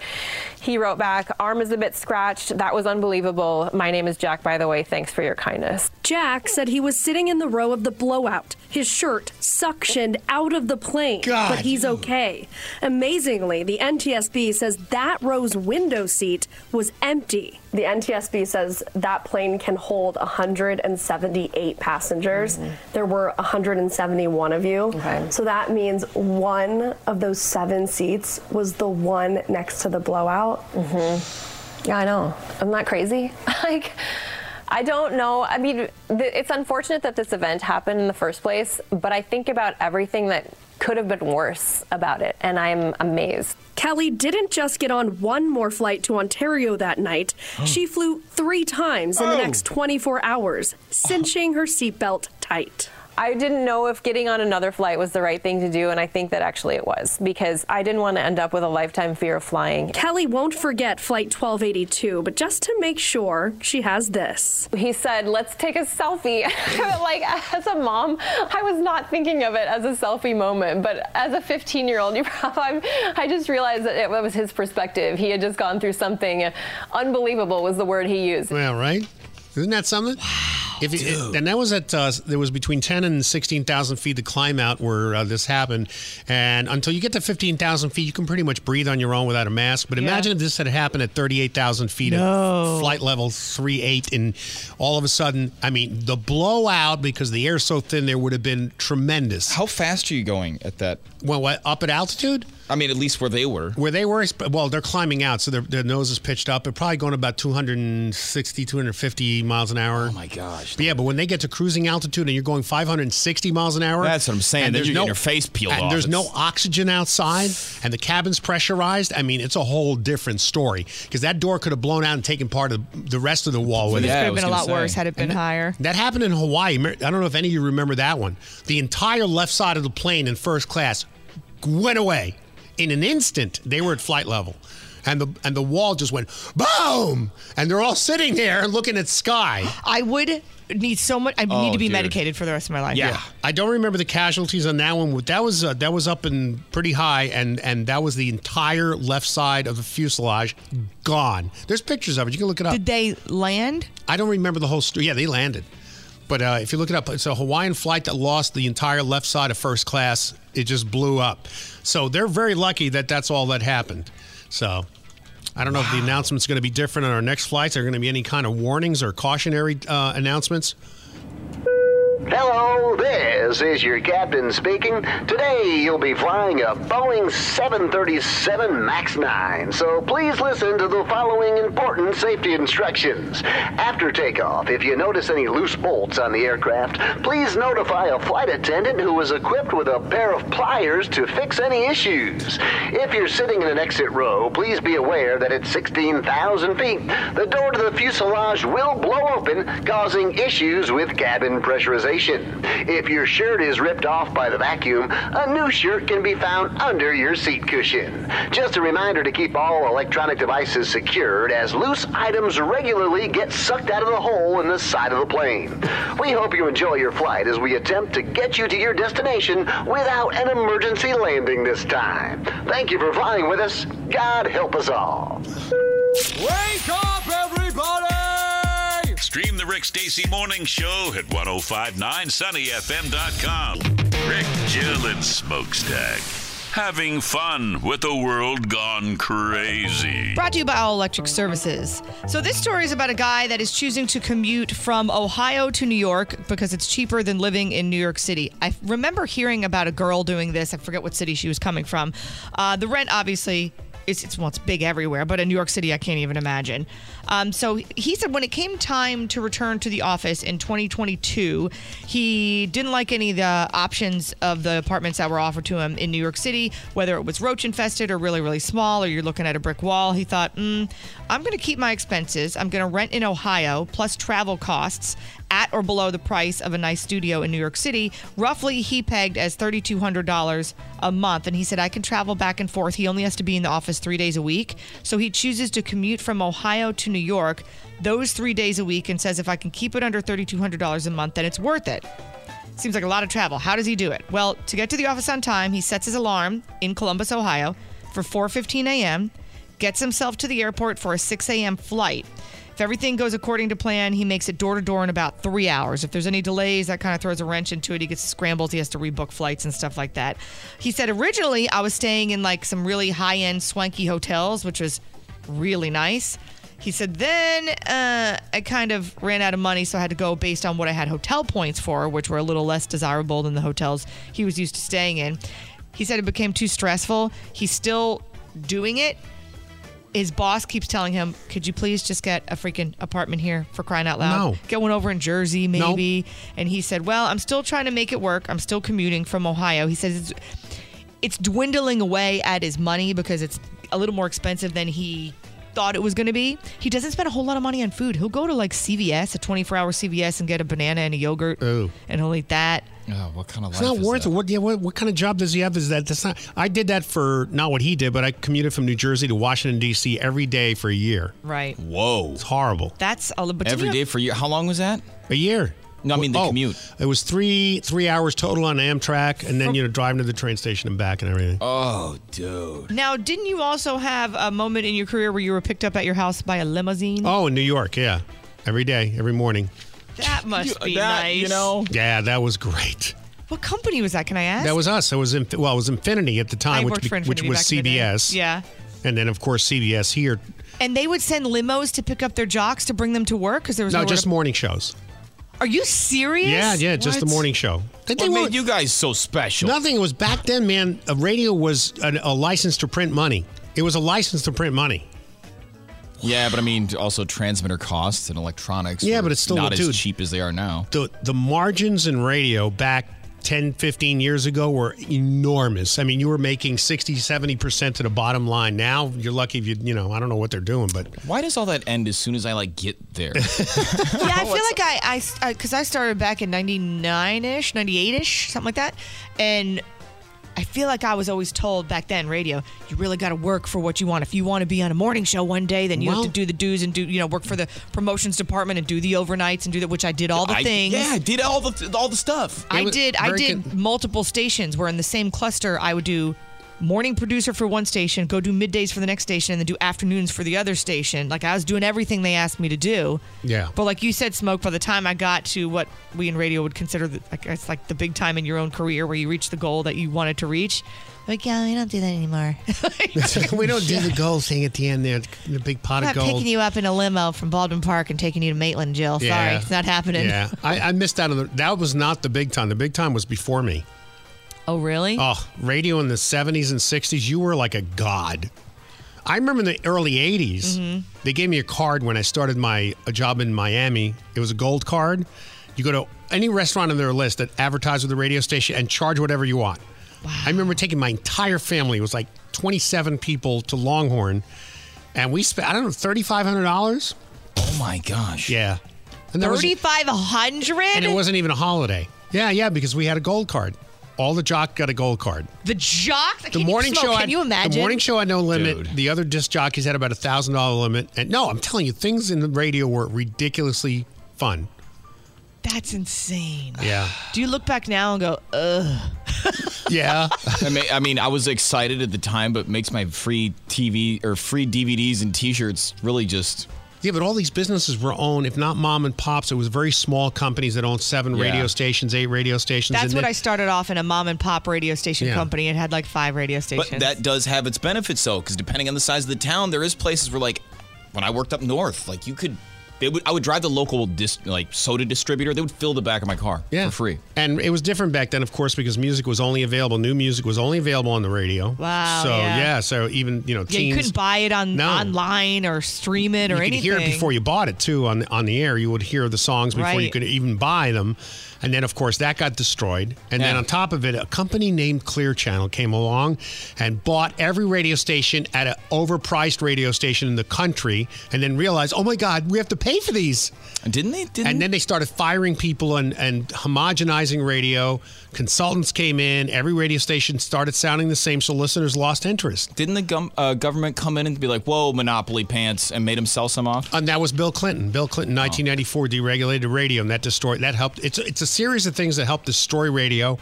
And then to this day, uh, there used to be two or three excellent morning shows in every market. I'm talking about even the smallest markets had one or two ma- big radio st- morning shows. Now look around. You don't know this, but I mean, there isn't any. Yeah. Yeah, it's it's insanity, but we're still here. hey. Little little bruised, A little battered, but we're good. black and blue. Have to beg for my porridge. Did you ever have a boss? I mean, I know I ask this all the time. Did you ever not want to go to work, or you you were glad? Oh, God, yeah. Because I know there were people that I was. That's very, the good part. The good part about a morning show is a lot of the times you don't have to see a lot of the people in the office if you don't like some of them. And yeah, I had a boss one time that I would try to get in and get out, do the morning show, and leave before they got there because I just didn't couldn't stand him. That was a big deal back then because the egos were so huge. The bosses were tyrants and they were unreasonable, and most of the time they were coked up. So when you saw them in the morning, they were hungover. Yeah, yeah. It it was really hard to work for I people. Heard you use seven words when you could have used four. Yeah, yeah. No, they were nuts. They were absolutely nuts. And I had one boss. I'll never forget him. John Lee Hook. Uh, John Lee Walker would call me He's the DJ at Hooker. 6 a.m. He didn't listen. He wasn't listening. He never listened. He called me at 6 a.m. and go, "Why did you just do that?" And I go, "What? What did I do?" And uh, and he goes, "I, I just don't do it again." Click.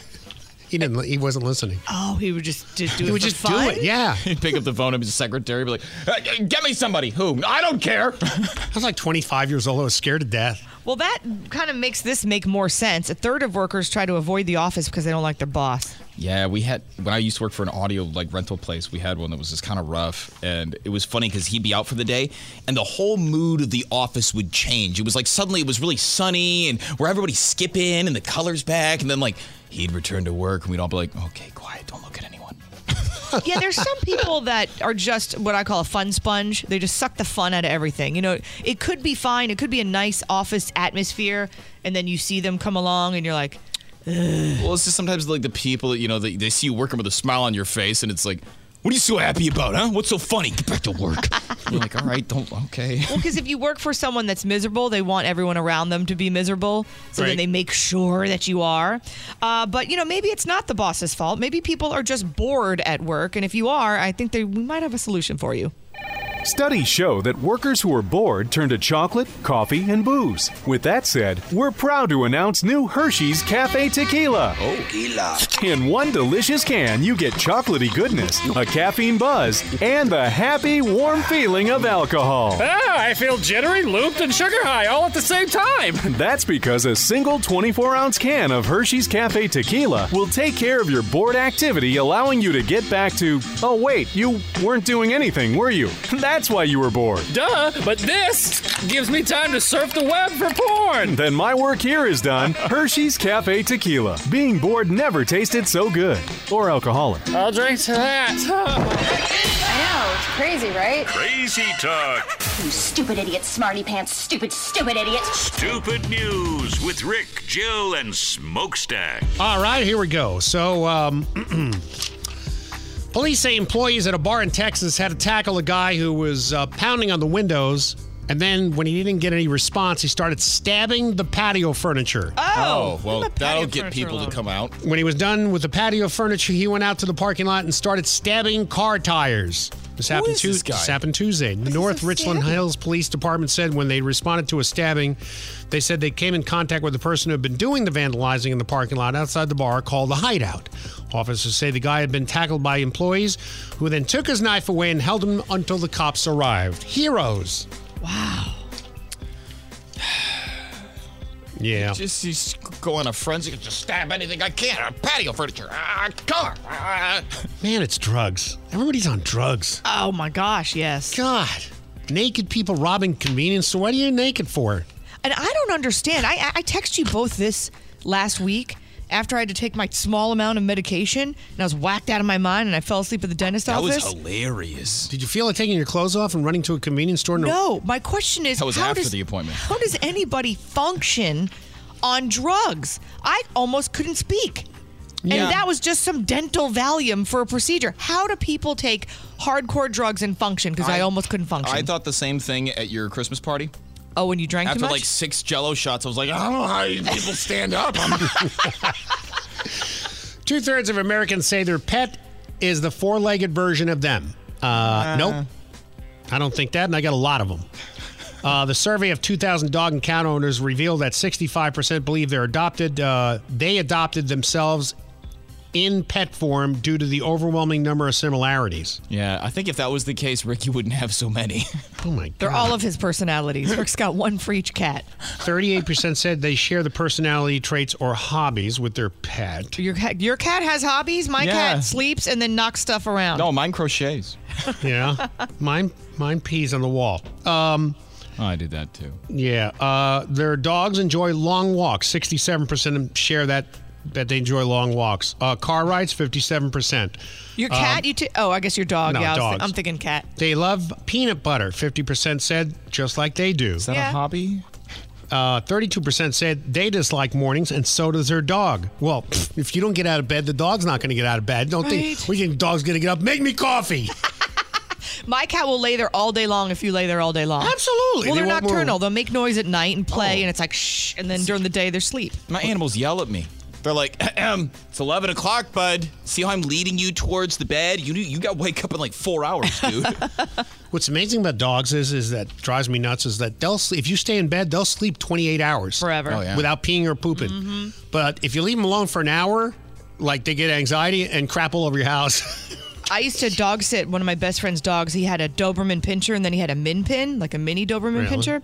So the mini one, we would always dog sit, and he would say the same thing. He'd go, "Now when you sleep, he's going to go under the covers and behind your legs because he likes it warm." Right. He's like, "And if you sleep all day, he will stay there all day. All day. He won't eat, he won't pee, he won't do anything. He'll just sleep Yeah. until you get up."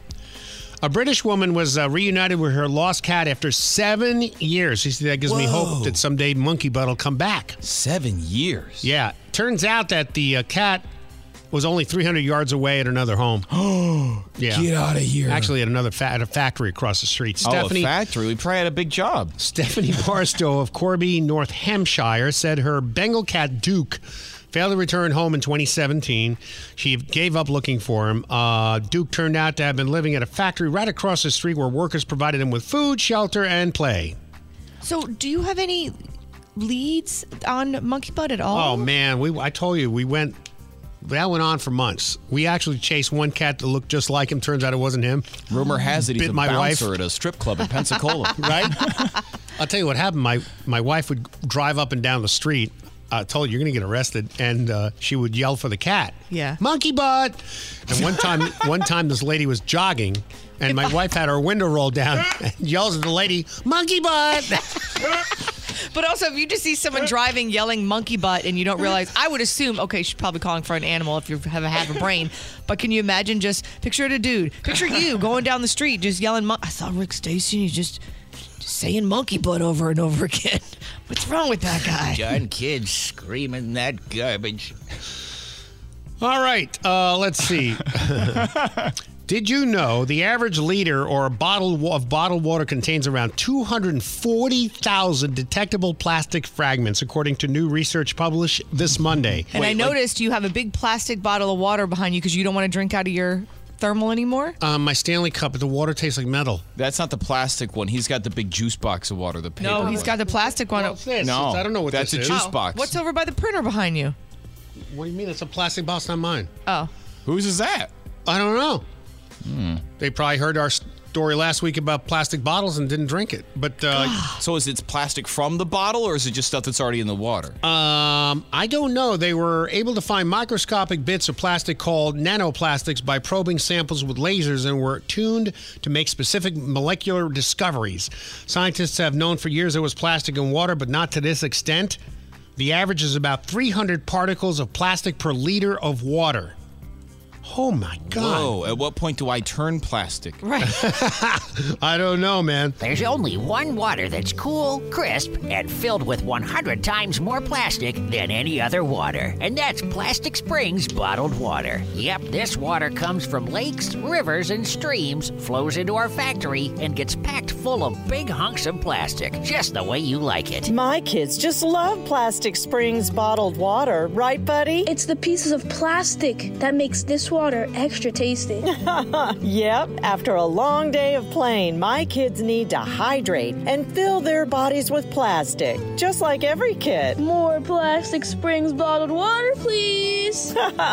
Coming right up. So reach for the water that's fresh, tasty, and filled with big pieces of plastic. Plastic Springs bottled water. It's the good stuff your family will go for. In stores now. Wait a minute. Who are you? The Rick Stacy Morning Show with Jill and Smokestack Children, get out of this room immediately. on 1059 Sunny FM. This episode is brought to you by Progressive Insurance. Whether you love true crime or comedy, celebrity interviews or news, you call the shots on what's in your podcast queue. And guess what? Now you can call them on your auto insurance too with the Name Your Price tool from Progressive. It works just the way it sounds. You tell Progressive how much you want to pay for car insurance, and they'll show you coverage options that fit your budget. Get your quote today at progressive.com to join the over 28 million drivers who trust Progressive. Progressive Casualty Insurance Company and Affiliates. Price and coverage match limited by state law. Audacy is giving you a chance to win a trip to London to see Taylor Swift at the Eras Tour. It's Tay in the UK. Hey, it's Taylor. Just download the free Audacy app, log in and listen to a participating station for a minimum of 60 minutes to get your daily entry. And you could win a chance to fly off to London with three friends and see Taylor. I can't wait to see you at the Eras Tour in London. For more, go to audacy.com slash Taylor. Tay in the UK. on the Audacy app. Thanks to Republic Records. This is a national contest.